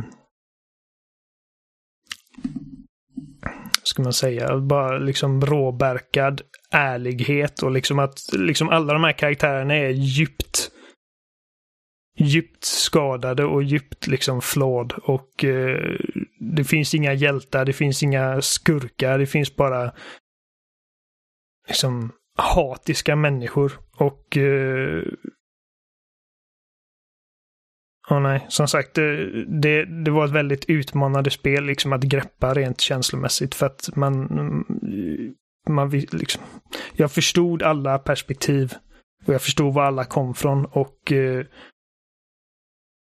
det var så jävla tufft för att liksom när man kommer till den delen när man som Abby har liksom en bossfight mot Ellie liksom om man typ slår henne blodig och jag vet liksom inte, jag håller inte på Ellie för att eh, liksom i den fighten. Men jag håller inte på Abby heller. Liksom, jag är bara typ en, en, en ska man säga, spectator. Och det enda jag liksom bara tänker bara snälla sluta ha ihjäl varandra. Eller ja, är det... Jag var Därför... så på Abbys sida där. Jag var så beredd att bara göra slut på det. Ja. Kommer men alltså, du, jag bara säger, jag gav mig rätt in i det liksom. Jo, men det gjorde jag, jag med. Jag gav dig handkontrollen där. det gjorde jag med för att jag, liksom, jag, jag, jag identifierar liksom som att det, just nu är, är jag i kontroll av Abby. Jag tänker inte lägga mig och dö. Liksom. Uh, så att... Uh, och, och vid, det, för, vid det, den punkten så har man också sett liksom att alltså Ellie har ju liksom tagit allt från henne igen. Precis som Joel gjorde det första gången. så att... Eh, Ja, nej, det är, det är väldigt vågat spel. Och eh, jag tror, inte, jag tror inte, oavsett om man gillar eller ogillar det så kan jag inte säga, jag tror inte man kan säga liksom att det, det är ett safe-spel. Och att det inte tog några risker. Eh, och sånt betyder väldigt mycket för mig. Jag vill inte ha liksom det förutsägbara typ Och det här är vad fansen vill ha. Alltså jag har sagt det flera gånger, fans är dumma i huvudet. Jag, liksom, och jag säger det från perspektivet av att vara ett fan också. Liksom. Alltså jag, jag, jag vill att ni överraskar mig. Alltså, det är ett jobb att ge mig någonting som jag inte visste att jag ville ha. Mm. Nice. Eh, då har turen kommit till Alexander att få berätta om sitt årets spel. Då sitter jag här med Alexandra Buntic. Hur är läget? Jo men det är bra. Det är fint faktiskt. Det är trevligt att vara tillbaka och kunna prata om spel också. Ja men det är alltid Ja. trevligt att kunna prata om spel. Det är faktiskt det. Eh, Jag gör det varje dag och det är gött att kunna prata med dig om spel och med alla andra som lyssnar. Ja men vad fint. Hur tycker Yes. du att eh, spelåret har varit liksom generellt sett nu? Det har ju liksom släppts nya konsoler och det Ja. har ju varit eh, ganska så smärtfria men också ganska många liksom lite mer turbulenta lanseringar. Jag tänkte Ja. framförallt på Cyberpunk nu senast och Ja. Playstation 5 också naturligtvis. Ja, alltså jag tycker ju som... Alltså överlag skulle jag nog säga ändå säga att det är ett ganska bra år med tanke på omständigheterna. Eh, eh, har man haft en Playstation 4 så känns det som att man har haft ganska mycket att spela. Eh, både från exklusiva och tidsexklusiva spel men eh, sen har det ju kommit lite guldkorn till Switchen och PC och Xbox eh, som eh, gör det liksom extra bra skulle jag säga. Eh, Men jag som framförallt gamar på PS4 och PC eh, tycker jag absolut att det varit ett bra, bra år. Ja, alltså jag tycker det är lite märkligt. Jag håller med dig faktiskt. Men när man tittar tillbaka på året där jag bara känner så här, hur har år 2020 varit? Då känner jag mig lite ljummen. Men sen så kollar jag på, liksom, eh, på titlarna. Och så tycker alltså jag är ändå så här att fasen det har varit ett väldigt bra år. Kollar jag på min egen topp 5 liksom så ser det ju kanon ut. Ja, jag bara tänker mig i början med Final Fantasy 7 Remake, Dreams och sen eh, Ori and the Will of the Wisps. Ja, Jag glömmer precis. allt, alltid, alltid bort de titlarna, de är så jävla nära varandra så jag glömmer alltid bort vilken som är vilken. Eh, och sen så kommer ju såklart The Last of Us Part 2 och Ghost of Tsushima och senare så finns ju även Cyberpunk och nya eh, konsolerna med nya släpp liksom som Miles Morales och så jag, jag, jag känner ändå överlag att det nästan varje månad har haft någonting att erbjuda och det, det är väl ganska standard nu för tiden i och för sig att det, det finns alltid någonting varje månad att spela. Ja, absolut. Sen är det ju inte alltid att de är guldkorn och så. Just det, jag glömde nämna Hades också. Jag menar Hades kom, kom ut ur eh, Early Access också. Det är ju fantastiskt. Ja, verkligen. Jag instämmer Mm. å det fullaste. Ja. Vilket Eh. spel eh, tycker du då liksom har varit mest utmärkande? Det spelet som har varit bäst år 2020? Det har ändå varit ganska svårt för jag tycker topparna har varit eh, extremt bra. Eh, Jag har ju velat ganska mycket mellan Hades, Ghost of Tsushima och eh, The Last of Us Part 2. Ah. Men i slutändan så landar jag nog ändå i The Last of Us Part 2. Eh, och för mig är det det är få spel som kan komma upp i den nivån av presentation av både karaktärer, miljöer, berättelse, dialoger. Bara liksom koppla samman eh, det här narrativet från olika perspektiv på ett så bra sätt som faktiskt eh, de har lyckats med i Naughty Dog. Eh, Eh, jag, jag, jag kan inte tänka en enda karaktär som jag tyckte var dåligt skriven. Det, det är bara rakt igenom perfekt skulle jag säga. Ja men alltså Naughty Dog har ju liksom det i bagaget att de är väldigt duktiga på att kvalitetssäkra hela sina upplevelser. Man Ja. vet liksom att när man spelar ett Naughty Dog-spel så är det ett spel som är genomarbetat ut till minsta lilla detalj. Jo, jag håller med. Alltså även om man kollar tillbaka till till exempel Crash Bandicoot när de började med det. För den tiden så var det ganska hög standard liksom och de har ju bara fortsatt att uh, utvecklas som studio med Uncharted. Först, det första Uncharted var ganska intressant första steget i den typen av spel för dem.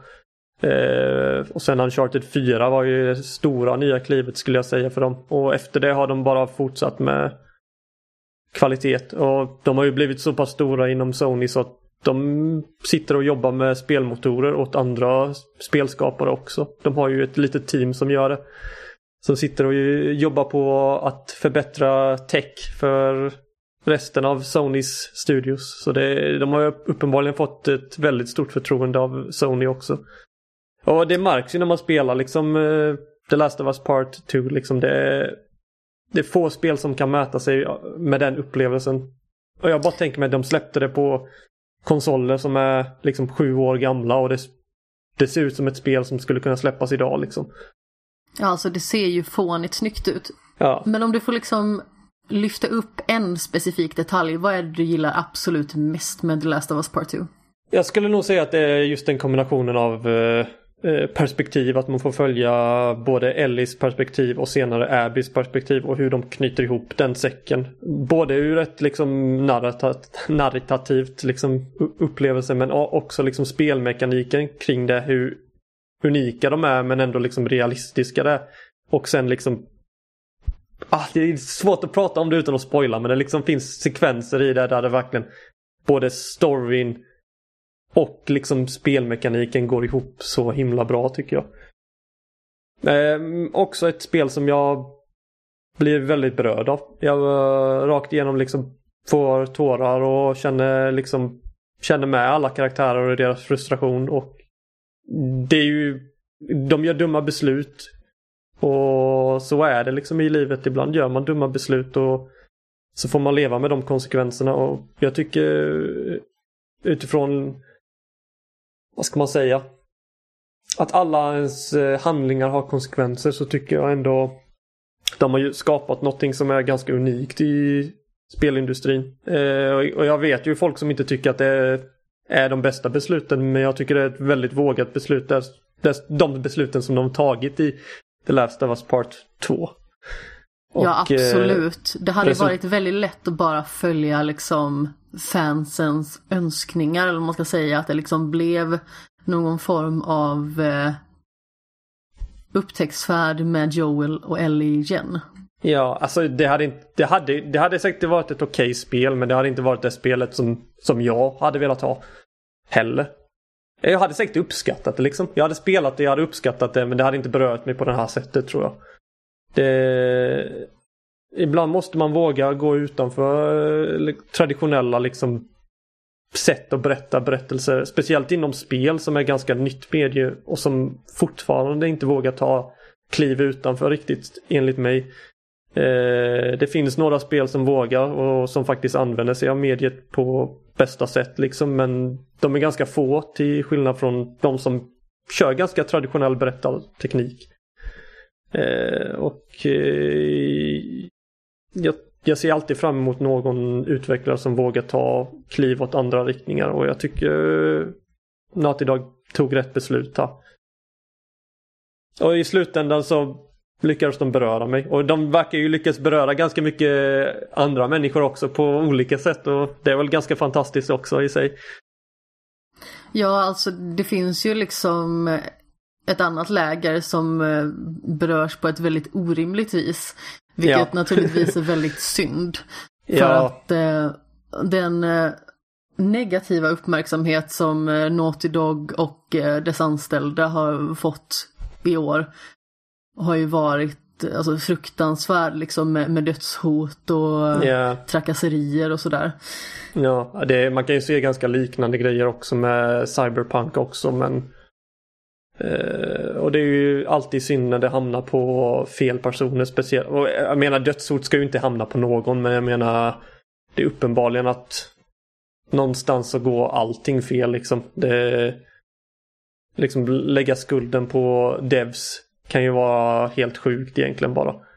Ja men precis, eller en röstskådespelerska som det liksom var i det här yeah. fallet för att man kan liksom inte se förbi karaktären. Exakt, man kan se, inte se förbi hur man känner för en karaktär och då blir på något sätt skådespelerskan då synonym med karaktären vilket är helt galet. Det är ju liksom bara en prestation som vilken annan. Hon har gjort sitt jobb. Vilket ja, är ett fantastiskt är jobb i min mening. Ja, Hennes alltså, tolkning av Abby är bästa, kanon. Det är en av de bästa performancen i år och det är många som håller med där när det kommer till pris priser som har delats ut liksom. Eh, tycker det helt sjukt och inte tycka det för eh, det, det går inte att mäta sig med den typen av prestation. Det finns andra såklart i år som också har levererat väldigt bra men det där är, det är något av det bästa. Ja, det är starkt är det. Men eh, sen är det ju en annan sak som jag tycker är ganska typiskt liksom Naughty Dog. Det är många som kritiserar spelmekaniken och eh, för mig är det också en del av eh, hur man går in i ett spel, hur man väljer att spela det också. Eh, för man, just med The Last of Us 2 så känner jag att det finns ganska många olika sätt man kan spela det och det finns ganska bra exempel på det på eh, både Twitter och YouTube. Liksom folk som väljer att spela det på ett helt annat sätt. Köra mer action, köra mer liksom aggressivt, köra istället för liksom vara bakom covers hela tiden liksom. Ja, men Eh. precis. Så vissa smyger mer medan andra gillar mer fällor och sådär. Ja, yeah och jag har sett ganska mycket kritik där det handlar just om att man bara gör sa samma sak och att man bara smyger. Och jag tycker så, i, i många fall brukar sånt sån kritik eh, vad ska man säga, det, det, mer, det ligger mer på spelaren hur, hur man väljer att anpassa sig för spel, de mekanikerna som faktiskt finns i spelet. Jo men precis, alltså det som jag tycker är den sämsta, om man ska säga så, aspekten i The Last of Us Part 2, som jag för övrigt tycker är ett otroligt bra spel. Mm. Det är egentligen liksom att jag tycker att det är för långt. Jag tycker det är för mycket Ja. sekvenser där man färdas mot en punkt som det känns som att man aldrig kommer fram till. Ja, ja men det kan jag, jag kan köpa det också. Jag, jag har ju diskuterat med det med, med dig och med Jimmy om det här tidigare tror jag. Eh, och jag, jag kan absolut se att man eh, kan tycka att det, att det är lite för långt. Eh, I mitt fall så ibland, ibland behövs längd av liksom där det kanske inte händer så mycket eller där man gör samma sak. För att annan grej ska få, få den kraften. Det är till Jo, exempel med absolut, det humor vara. är det med humor är det ju likadant. Till exempel Immortals som jag recenserade nyligen så tycker jag att eh, det spelet skulle behöva mer utrymme för lugn istället för konstant humor. Eh, Det skulle behöva liksom den balansen och ibland, ibland behövs det för att det andra ska få kraft liksom. Och jag tycker i, i mitt fall så tycker jag The Last of Us Part 2 ändå har den känslan. Men Ja. eh, jag, jag kan ändå köpa det. Jag- Speciellt, eh, speciellt striderna som jag, det, det kan bli lite mycket ibland. Eh, och det är ju någonting som eh, Dog ofta har blivit kritiserade för. Att det blir lite för mycket strid, stridfokus. Mm. Och jag tror att i det här fallet kanske de föll lite väl mycket i att spel måste vara jättestora nu för tiden, fällan. Ja, På något vis. Jo. Men eh, ja, jag tycker det är det bästa spelet i år. Eh, det finns många bra spel i år och eh, jag hoppas att eh, 2021 också får bli ett bra spelår. Ja, men det håller vi tummarna för. Yeah. Och eh, då får jag tacka dig för att du hälsade på igen och så hoppas jag Yes. att vi hörs igen nästa år. Ja, det hoppas jag med. Ha det fint. Detsamma. Ciao amigos. Då var vi tillbaka, det var Alexanders spel, jag hoppas ni tyckte om det samtalet. Eh, nu har det blivit min tur att berätta om vilket spel jag tycker har varit bäst. Eh, och jag har märkt typ lite av en så här... För att ofta när man går in i ett nytt spel så kan man tänka sig att ah, men de här spelen kan vara de som liksom som man på förhand ser liksom lite som favoriter. Så här, att ah, men det där ser jag fram emot jättemycket och jag hoppas det blir så bra som jag tror. Eller, eller eh, det här är ett spel som jag Alltså så här, ja, man har typ chans att kunna liksom eh, göra saker som man tycker om. Men de senaste åren har det verkligen blivit så att de spelen som jag tycker har varit bäst, det är sådana som jag inte ens vet att de existerar förrän man typ sätter sig och spelar dem. Helt enkelt. Eh, som Outer Wilds förra året, hade ingen aning om vad det var spel och folk bara, men det här, jag hade sett någon trailer på det eh, om när det kom in någon paxtid eller något sådär. Det var precis efter No Man's Sky eller något sånt hade släppts. Så det var typ så här, ja men här har vi ett, ett, liksom ett handgjort solsystem. Istället för att ha så här att ah, vi har ett oändligt solsystem där, där liksom bara är slumpmässigt genererat. Eh, och Outer Wilds blir verkligen som en käftsmäll för mig. Det, var verkligen så att det, är, det är så bra det spelet. Eh, så mitt spel som jag tycker varit bäst i år det är faktiskt Fall Guys.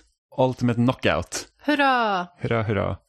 Eh, och det är liksom så här att, och Fall Guys är ju egentligen inte så här jätteanmärkt. Det har liksom ingen berättelse eller något sånt och det är liksom inte som, som att man liksom, ja men som för Last of Us 2 för dig Oliver, liksom att man liksom sitter och funderar och, över livet och filosoferar över liksom händelser och så. Utan det, så Fall Guys är bara roligt. Alltså det är helt Ja. enkelt, det, det är bara kul. Det, det är liksom så här, ja men det, det är som ett, det är som ett eh, Mario Party som Nintendo vägrar att göra. Liksom, man, man tänker liksom att Nintendo liksom ofta har Mario Party väldigt roliga minispel och att man inte kan spela dem online med kompisar är liksom så här, varför kan man inte göra det? Och Fall Guys är, är någonting man bara måste ta sig igenom för att komma åt minispelet. lite så. Ja men lite, alltså det, det är liksom, ja, jag tyckte till och med det första Mario Party så att du behövde tjäna ihop pengar för att kunna spela minispelen utanför brädspelet. Ja, just det. Eh, Liksom det är att liksom bara- Du säger liksom att Fall Guys är bara roligt. Det, alltså, det räcker ibland. Ja, men det gör ju det. Det är liksom, Ja. alltså, jag, och, och, och, och det är precis som de här andra spelen, liksom, jag kommer ihåg när Rocket League kom och körde det, man var så här alltså Rocket League var kul, men jag tror inte jag kommer spela det särskilt mycket. Och jag, jag kommer ihåg att vi hade kört Fall Guys, alltså jag och Amanda då, spelat Fall Guys en hel lördag liksom. Och jag var så här, nu har jag nog sett Fall Guys liksom. Jag, jag har sett vad det här är, jag vet inte om jag är så intresserad av att fortsätta. Och sen blev det bara att man fortsatte och fortsatte och nu liksom, varenda ny säsong så sitter vi där och levlar upp till max. Jag är liksom, det finns inget annat spel som har liksom så här battle pass och sådana där grejer där jag liksom orkar och hålla på säsong ut och säsong in och säga att nu ska jag ta max level för att det tar sån jävla lång tid. Eh, och, och jag tycker inte om att känna att jag måste spela ett spel. Liksom så typ, jag kommer ihåg Nej. när Gears 5 släppte som man ska komma upp till max level för någon achievement på, på hela det battle pass och det tar så jävla lång tid. Och man säger att nu är det ett jobb. Det här är inte kul längre. Nu, nu gör jag det bara för att jag måste. Eh, Medan Fall Guys, det är liksom Tävlandet i det är så enkelt. Det, det är liksom, ä, även, om man liksom, man vill ju vinna såklart, men det är liksom inte, det känns inte som att det är på blod, alltså liv och död, men inte blod och död, liv och död. eh, som till exempel när man spelar Gears eller Halo. Så, så liksom, det är så att, ja men nu kör vi, det är typ Battle Royale-läge, man, man, man springer några hinderbanor, man gör lite olika saker. Man, man, antingen kommer man till final så åker man ut tidigare och sen är det bara enkelt att börja om. Liksom. Och när jag och Amanda spelar bredvid varandra så är det precis som att, ja men åker jag ut så kan jag titta på henne liksom och heja på henne och tvärtom. Så att eh, det är liksom fantastiskt roligt. Och sen tycker jag att det roligaste med det här spelet också är att nu, nu liksom när det har fått en, blivit så populärt som det har blivit och, och liksom att de, de, de kan liksom börja de har liksom ett momentum så för varje ny säsong så kan de liksom börja testa olika saker, och det kommer nya banor och sådana där saker. Så då, då ger det också ett uppsving i spelet. Så att, så att förra säsongen så var det liksom mer så här ett eh, medeltida Medeltida. tema och då, då har man lite så här att, ja men då lägger vi in så här att ja, man kan flytta på objekt för att klättra upp på väggar och vi har sådana här stora spikcylindrar som svänger runt från varandra. Och, och liksom man- de, de gör ganska kreativa saker och nu är det vintertema i den här säsongen och då har man så här, ja men det är ju is, liksom snö, de har eh, typ eh, propellrar som kan blåsa i vägen och typ eh, trampoliner som slungar iväg och sådär. Man blir knockad av stora snöbollar. Ja men precis, så att, så att, och, och, och då har man liksom sett, och det- på ett eh, läge så ska man jaga en pingvin och se till att hålla den liksom längst eh, istället. Så, så att man ser ju att de har ju liksom en kreativ, kreativitet som, som, som som de verkligen lyckas eh, förmedla på ett väldigt bra sätt tycker jag. Eh, Och på så vis slutar det aldrig att vara roligt på Nej. något vis. Jag menar praktiskt taget så är du och jag uppe i level 128. Ja, ja men precis, vi, vi, liksom, vi spelar ju väldigt, väldigt mycket. Det är ju ett av de spelen som jag spelar mest i år. Nej, 128. 108 naturligtvis. Annars Ja. hade det varit fel. Eh, så att det är liksom, det är kul. Och jag hade liksom inte förväntat för att jag, bollade lite så här, av vilket spel, alltså Animal Crossing låg ju högt upp ett tag. Eh, även Final Fantasy låg högt upp ett tag. Eh, så att jag var så här att, ja men vilket är och Animal Crossing var ju väldigt speciellt för oss för att vi var ju så många som spelade och liksom bytte bytte de här turnipspriserna med varandra och liksom eh, besökte varandras eh, öar och sånt. Och jag tror att Animal Crossing hade säkert kunnat varit ännu högre upp om deras online-lösning i sitt spel inte liksom är eh, Alltså känns som att det kommer från djävulens rövhål. För att det är så att det är inte kul att träffas åtta stycken på en ö när varje gång en ny person kommer in, in så måste alla sluta spela och titta på när den här nya personen kommer. Det är liksom inte smidigt. Det är liksom, det är ju skitirriterande. Ja, och inte nog med det, det är samma sak när man ska lämna ön. Så måste man se på samma sekvens. Och det är bara så att varför är det så? Varför kan de inte bara connecta Alltså som i vilket annat spel som helst, så kan, alltså spelar jag Minecraft online så kan Robin bara joina mitt spel om jag har öppen server. så är han där. Jag behöver inte se när Robin fucking hoppar ut genom ett flygplan och kommer landa där någonstans med typ någon jäkla fallskärm. Liksom, Det är bara utan, utan han är bara process. där. Ja. Eh, Jag tror att det är det som gjorde att man slutade spela tidigare. Alltså vi har ju spelat mycket, vi har ju spelat hundratals timmar. ja. Men jag tror att det är en bidragande faktor till att vi slutade spela.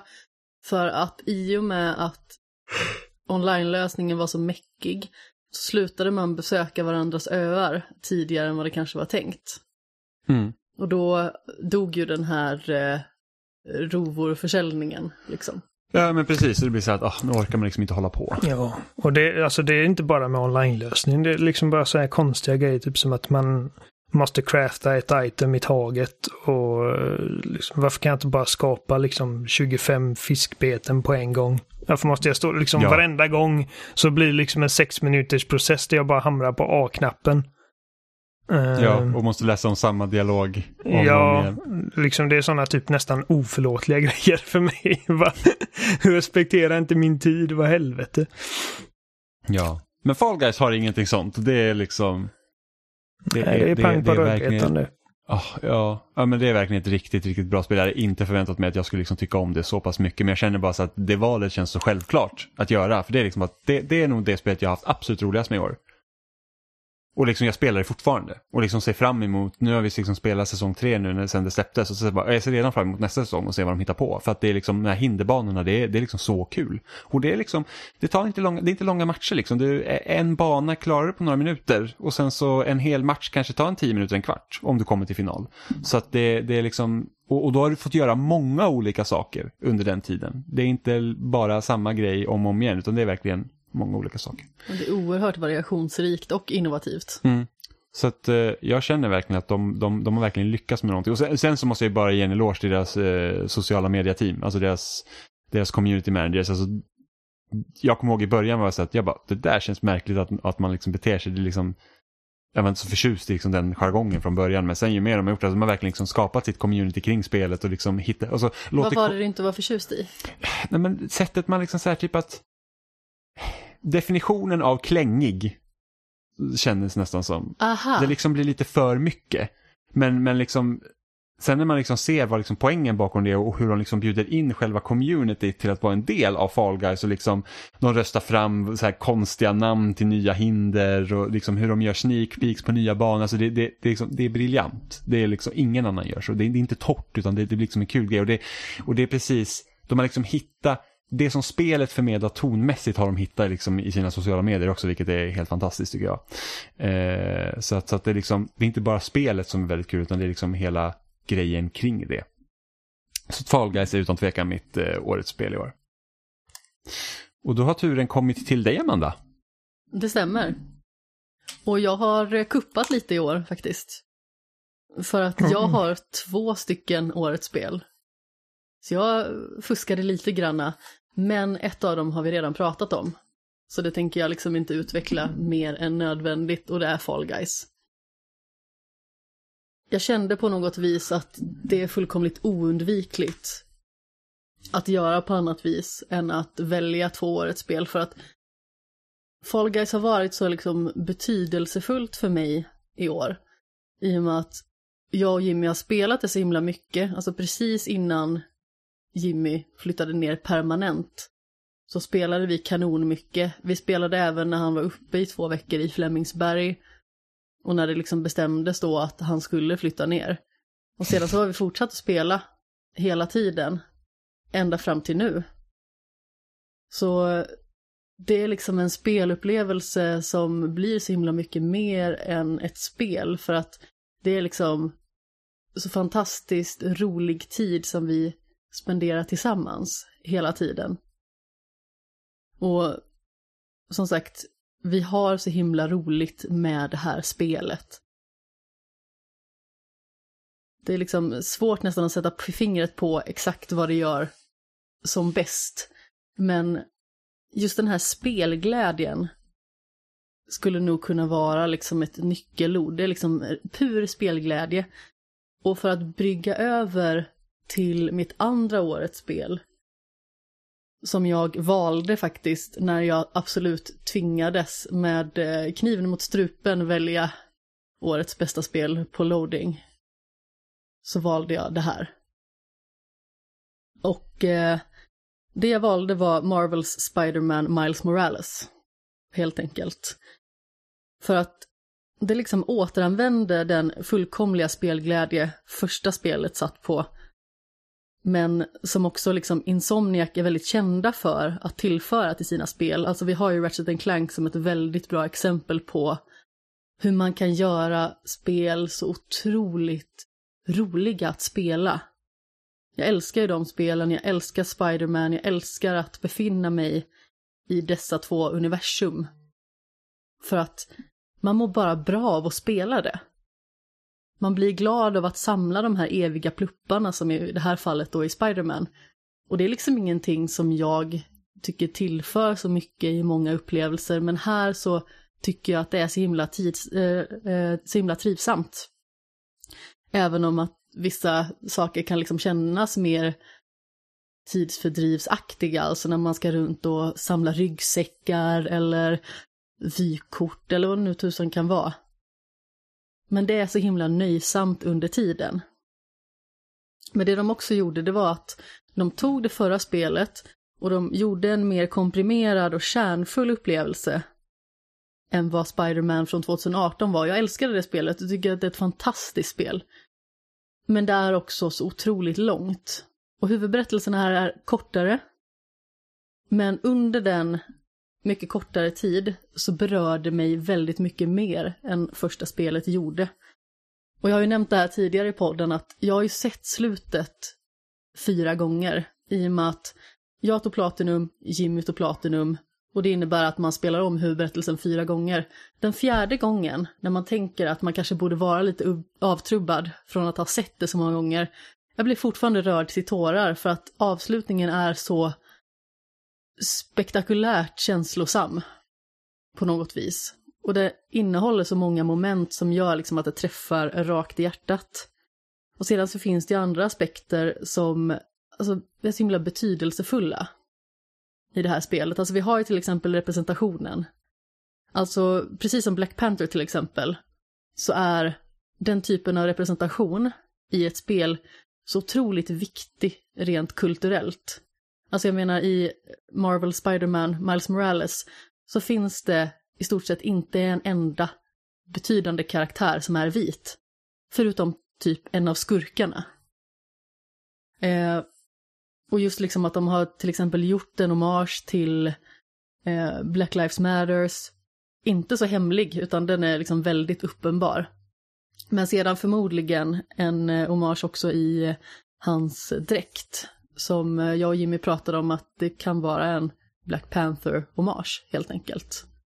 Med den eh, dräkten som man får när man har klarat alla de eh, mm. uppdragen där. Så det finns så många aspekter som gör att jag verkligen älskar det här spelet. Och det är precis som jag sa innan när vi pratade om vilket liksom årets spel ska bli och hur man liksom har kommit fram till det. Att det här var inte så uppenbart när jag spelade det första gången. Utan det växte på mig och det växte sig starkare och starkare. Det är liksom inte Sayonara Wild Hearts som gav en, en ett slag i magen med hur det spelades, eller Celeste, eller Horizon. Utan det växte på mig tills att det blev liksom en form av gigantisk kärleksförklaring till spel. På något vis. Jag tycker att det här definitivt är ett av årets två bästa spel och i och med att jag har med Fall Guys av eh, tidigare nämnda anledningar. Men ja, det är det här jag vill, vill belysa extra mycket av de två. I och med att vi redan har pratat om Fall Guys mycket tidigare. Men jag tror det som Insomniac lyckas också väldigt mycket med, eh, med just Miles Morales som karaktär, det är det att hela hans personlighet får komma fram i spelet. Liksom sättet hur han rör sig, sättet när man svingar sig som eh, hans Spiderman, eh, liksom musiken liksom, och när man får spendera tid med sin familj. Liksom, det känns som att man vet vad Miles är för person utöver hans hjälteroll. Jämför du till exempel med Peter Parker så har du inte alls samma liksom egentligen djup där som man visar i spelet. Även om Peter Parkers relationer med, med de karaktärerna han har där, de, de fördjupas ju under spelets gång. Men liksom, vem är Peter? Ja, men precis. Han är ju lite, bortsett från liksom sin fantastiska spindelförmåga så är han ju lite en mellanmjölkskaraktär kan jag tycka. Alltså han är lite så här vanlig familj. Men just Miles, alltså det är precis som du säger att de etablerar hela karaktären i allting som spelet är, står för, eh, vad man lyssnar på, vad man känner när man han- hanterar själva karaktären, när man spelar som honom. I hans rörelsemönster, hur han förflyttar sig och så vidare. Eh, och som sagt, det är liksom inte bara en Spider-Man, det är Harlem Spider-Man. Och det görs väldigt tydligt under hela upplevelsen. Mm. Ja, det, jag tror det är en av mina favoritstunder i spelet. Det är verkligen, alltså det, och det händer ju precis i slutet nu så spoiler från Mm. mm. McLaren. Men det är verkligen när de säger liksom att ja, men ve- vem är den här Spiderman? Så säger de att det är vår Spiderman. Mm. Och liksom pekar ju bara, får jag prata om representation och sånt där, att det är liksom varför det är så viktigt. Mm. Då, liksom, där har du en person som kommer från det här området där de liksom känner karaktärerna, eller så känner människorna som bor här, vet hur det är att bo här. Och liksom, det, det är vår. Liksom, och därför är det viktigt, liksom, att man kan känna sig som tillhörighet, att man hör till. Det var väldigt viktigt. Ja, det var en väldigt stark upplevelse, liksom på det hela taget. Och eh, jag ser väldigt mycket fram emot vad de gör härnäst med Spider-Man. Båda karaktärerna egentligen och förhoppningsvis liksom någon mer inkluderad karaktär. Jag med. Gulligt inhopp där. Jag med! Ja, jag, jag ser jättemycket fram emot nästa, nästa Spiderman-spel. Um... ja, ja, nej. Jag tyckte, jag tyckte om Miles Morales väldigt mycket. Det, och, alltså det har någon sorts... Bara att svinga runt i de här spelen har någon sorts liksom typ tera, terapeutisk eh, inverkan på mig. Jag kommer liksom när jag jobbade på eh, jag jobbade på kundtjänst där eh, förra sommaren så eh, det blev ofta att när jag kom hem från jobbet, för att liksom då är man så jävla trött, särskilt när man jobbar kvällar. eh, och man måste lägga sig nästan direkt när man kommer hem så blir det liksom...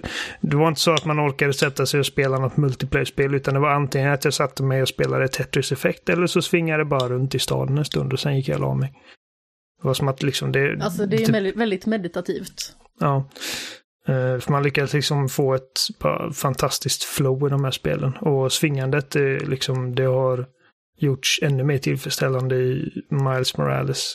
Eh, bara för att han har så, så många mer liksom animationer som de typ har eh, sytt ihop. Och liksom att man kan göra massa olika tricks och att man kan kombinera olika tricks för att skapa unika fler olika tricks och det... Ja, Jag är väldigt glad att Insomniac verkligen har gjort de här två spelen. För att innan så var de väldigt förknippade med liksom de här tokroligheterna som till exempel Ratchet Clank och Sunset Overdrive bjöd på. Och jag har Mm. alltid tyckt, så länge jag har spelat en Ratchet Clank, ehm, att de är så otroligt skickliga. Men här visar de liksom att de är mycket mer mångfacetterade än man tidigare liksom har gett dem cred för. För att här lyckas de sammanstråla den här spelglädjen och eh, det roliga som spelen har att bjuda på spelmekaniskt ihop med det här allvaret och viktiga teman som eh, framförallt då kommer fram i eh, Miles Morales men också i förra spelet. mm. ja Insomniac äger. Jag... Allting de har gjort genom historien har inte varit guld. De har haft liksom ett par. Typ som det är, vad heter det? In, Overstrike. Fuse. Nej, vad heter Ja, Fuse hette det. Ja. Fuse och det hette Som började Overstrike. som Overstrike som såg Ja. ut som var något väldigt roligt co-op. Alltså det hade lite mer samma stil som typ Overwatch. liksom åt Overwatch, det ja. hållet. Alltså väldigt färgglatt. Och sen hände någonting det vill säga EA. Eh, och det Så blev, det brunt eller? ja, det, det blev liksom helt totalt seriöst och det floppade ju stenhårt. Ja, typ Det, ingen så, som alltså, det. förlorade all, det förlorade all identitet. Men ändå, jag respekterar ändå att de har försökt olika grejer. Jag vet liksom, Mm. de inledde PS3-generationen med Resistance. Ehm, och det, det är ingen serie som har grabbat mig riktigt. Jag, jag har hört att trean är faktiskt riktigt bra, men jag spelar aldrig det. Um, men så de, de, de är mångfacetterade. Liksom, alltså de har ju liksom en särskild grej de är bra på. Men eh, de har aldrig varit rädda för att liksom testa olika grejer, vilket är jävligt trevligt i en spelstudio.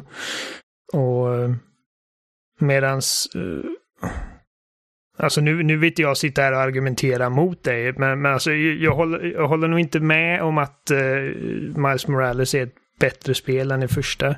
Och jag eh, håller absolut inte med om att det skulle vara liksom i närheten lika känslosamt eh, träffande som det första spelet, men det är fortfarande ett grymt jävla spel. Och särskilt med tanke på liksom att det inte är en liksom fullt påkostad, ordentlig liksom superuppföljare, utan mer av ett liksom sidospår och att det ändå är så välproducerat och eh, ehm, Ja, nej, det är Miles Men- Morales men- är...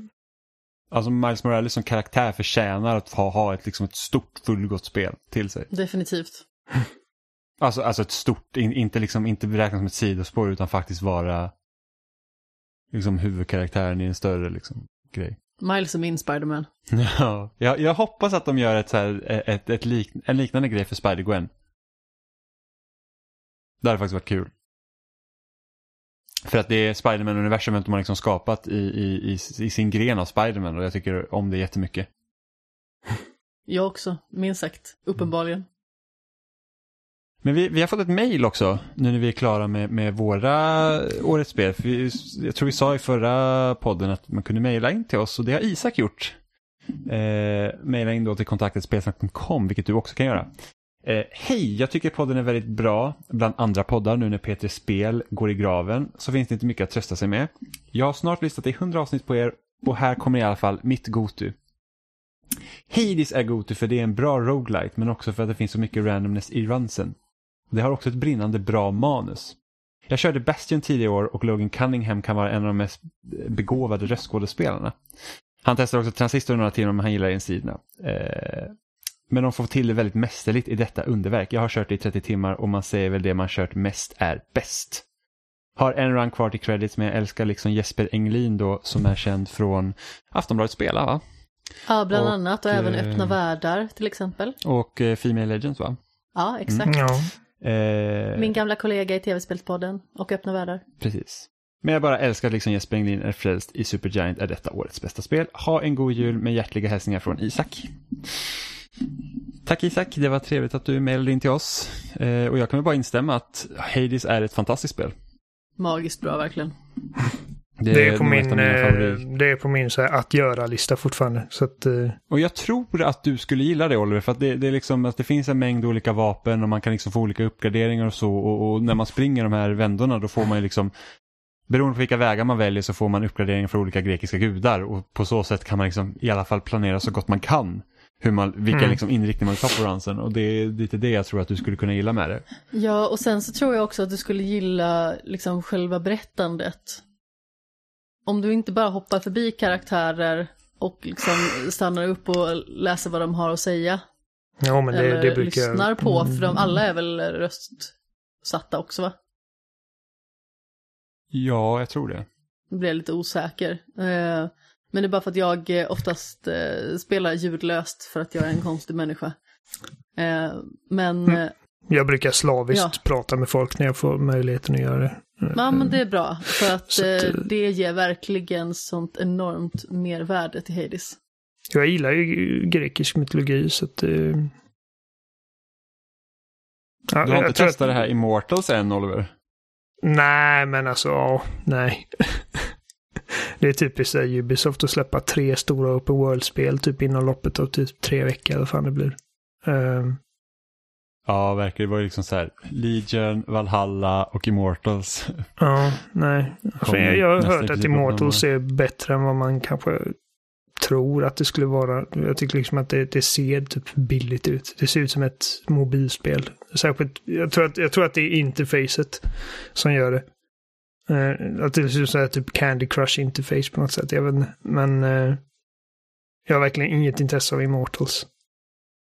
Mm, jag ska nog testa det sen när det är på rea någon gång för ett billigt pris tror jag. Jo, ja, men det, det kan jag tänka mig. Liksom att, eh, för att Ubisoft-spel, ja, som sagt, de, de brukar ju gå ner ganska snabbt. Eh, Mm. De är, de är bra på reor. Så att, eh, ja. Ja. Men det här var allt vi hade för den här veckan att säga. Och det här blir årets eh, sista avsnitt helt enkelt. Eh, och då har vi summerat spelåret 2020. Jätteroligt att Emma och Robin ville vara med. Jätteroligt för eh, Tack till er som har lyssnat ska jag säga. Eh, tack till Isak som mejlade in. För ni hittar oss som vanligt på spelsnack.com och där finns också länkar till alla andra ställen vi finns på som Twitter, Facebook och Instagram. Ni lyssnar på oss som vanligt i er favoritpodcast-app, Spotify, Apple Podcasts eller vad nu Android-mobiler kör med som jag inte har jättebra koll på. Google Play kanske. Eh, Spotify sa jag, YouTube finns vi också på även om det är, vilket är ganska intressant för jag kommer ihåg när podden var ny så hade vi väldigt många YouTube-lyssnare. Och det har liksom minskat och minskat eh, under tidens gång. Eh, men där finns vi också. Eh, och mejla in till oss att kontaktatspelsnack.com eller byt ut kontakt mot våra förnamn spelsnack.com. Nästa vecka så ska vi ha vårt stora musikavsnitt så känner ni att det är något soundtrack som ni tycker att vi borde lyfta upp eh, från årets spel då så eh, skriv in till oss och eh, tipsa. Vi tar emot alla tips. Det blir Eh. Final Fantasy-avsnittet. Final Fantasy är med. Spiritfarer. Spiritfarer är med. Mer behöver vi inte spoila. Men så vi, vi, har, eh, vi har en del att lyssna på eh, till veckan och försöka hitta nya soundtrack att eh, lista. Men eh, mejla in med tips. Eh, Vi tar emot tacksamt för att vi hinner verkligen inte spela allt. Eller lyssna på allt. Så att då är det Tror bra att det komma eller med ej. tips. Tror det eller ej, ja. Jimmy gör sitt Eh, bästa att spela liksom typ alla spel som någonsin släpps. Men eh, Jag ligger så mycket, alltså Game Pass i år har varit en riktig jäkla beast alltså. Det, det är nästan så att det kommer, alltså under november, december här så nästan kommit ett, minst ett spel i veckan som jag säger att det där vill jag spela. Kommer jag såg att de kul. har släppt uh, Ukulele, Lair of the bla bla bla. Eh, som jag hört redan ska vara... Det är exakt ska vad det vara, heter. Lair of Ja. the bla bla bla. Ja. jag har hört att det ska vara betydligt bättre än eh, Ja. första spelet. Så att, eh, Ukulele and the Lair of the Shadow Broker. ja. Ja, just det. Eh, nej, jag vet att Stefan har tjatat på mig om att jag ska spela det typ sen det släpptes. Mm. jag bara, ja, det blir av någon gång. Och så. Ja, jag håller på med Dragon Quest 11 nu och jag tror jag är på sista grottan så att, eh, så att eh, efter det så kanske det blir ett Yooka-Laylee och ta ett lite kortare spel. Och inte ett 40 timmar långt JRPG som tycker om att ha sidospår på sina sidospår. Ja, och musiken gör ju att det känns som att man har en berg över huvudet. Mm. Battlemusiken i Dragon Quest 11. Ja, men, dra, dra, Battlemusiken i Dragon Quest 11 låter som början på typ en dålig Bondlåt. Det, alltså, det låter som en här spionfilm. Det är jättemärkligt. Och de älskar att slänga in den låten lite varstans. Ja, det är fruktansvärt. Eh, Men eh, ni hör oss som vanligt nästa vecka igen och då är det spelmusikavsnittet som gäller och till dess får ni ha det så bra. Hej då! Puss Hej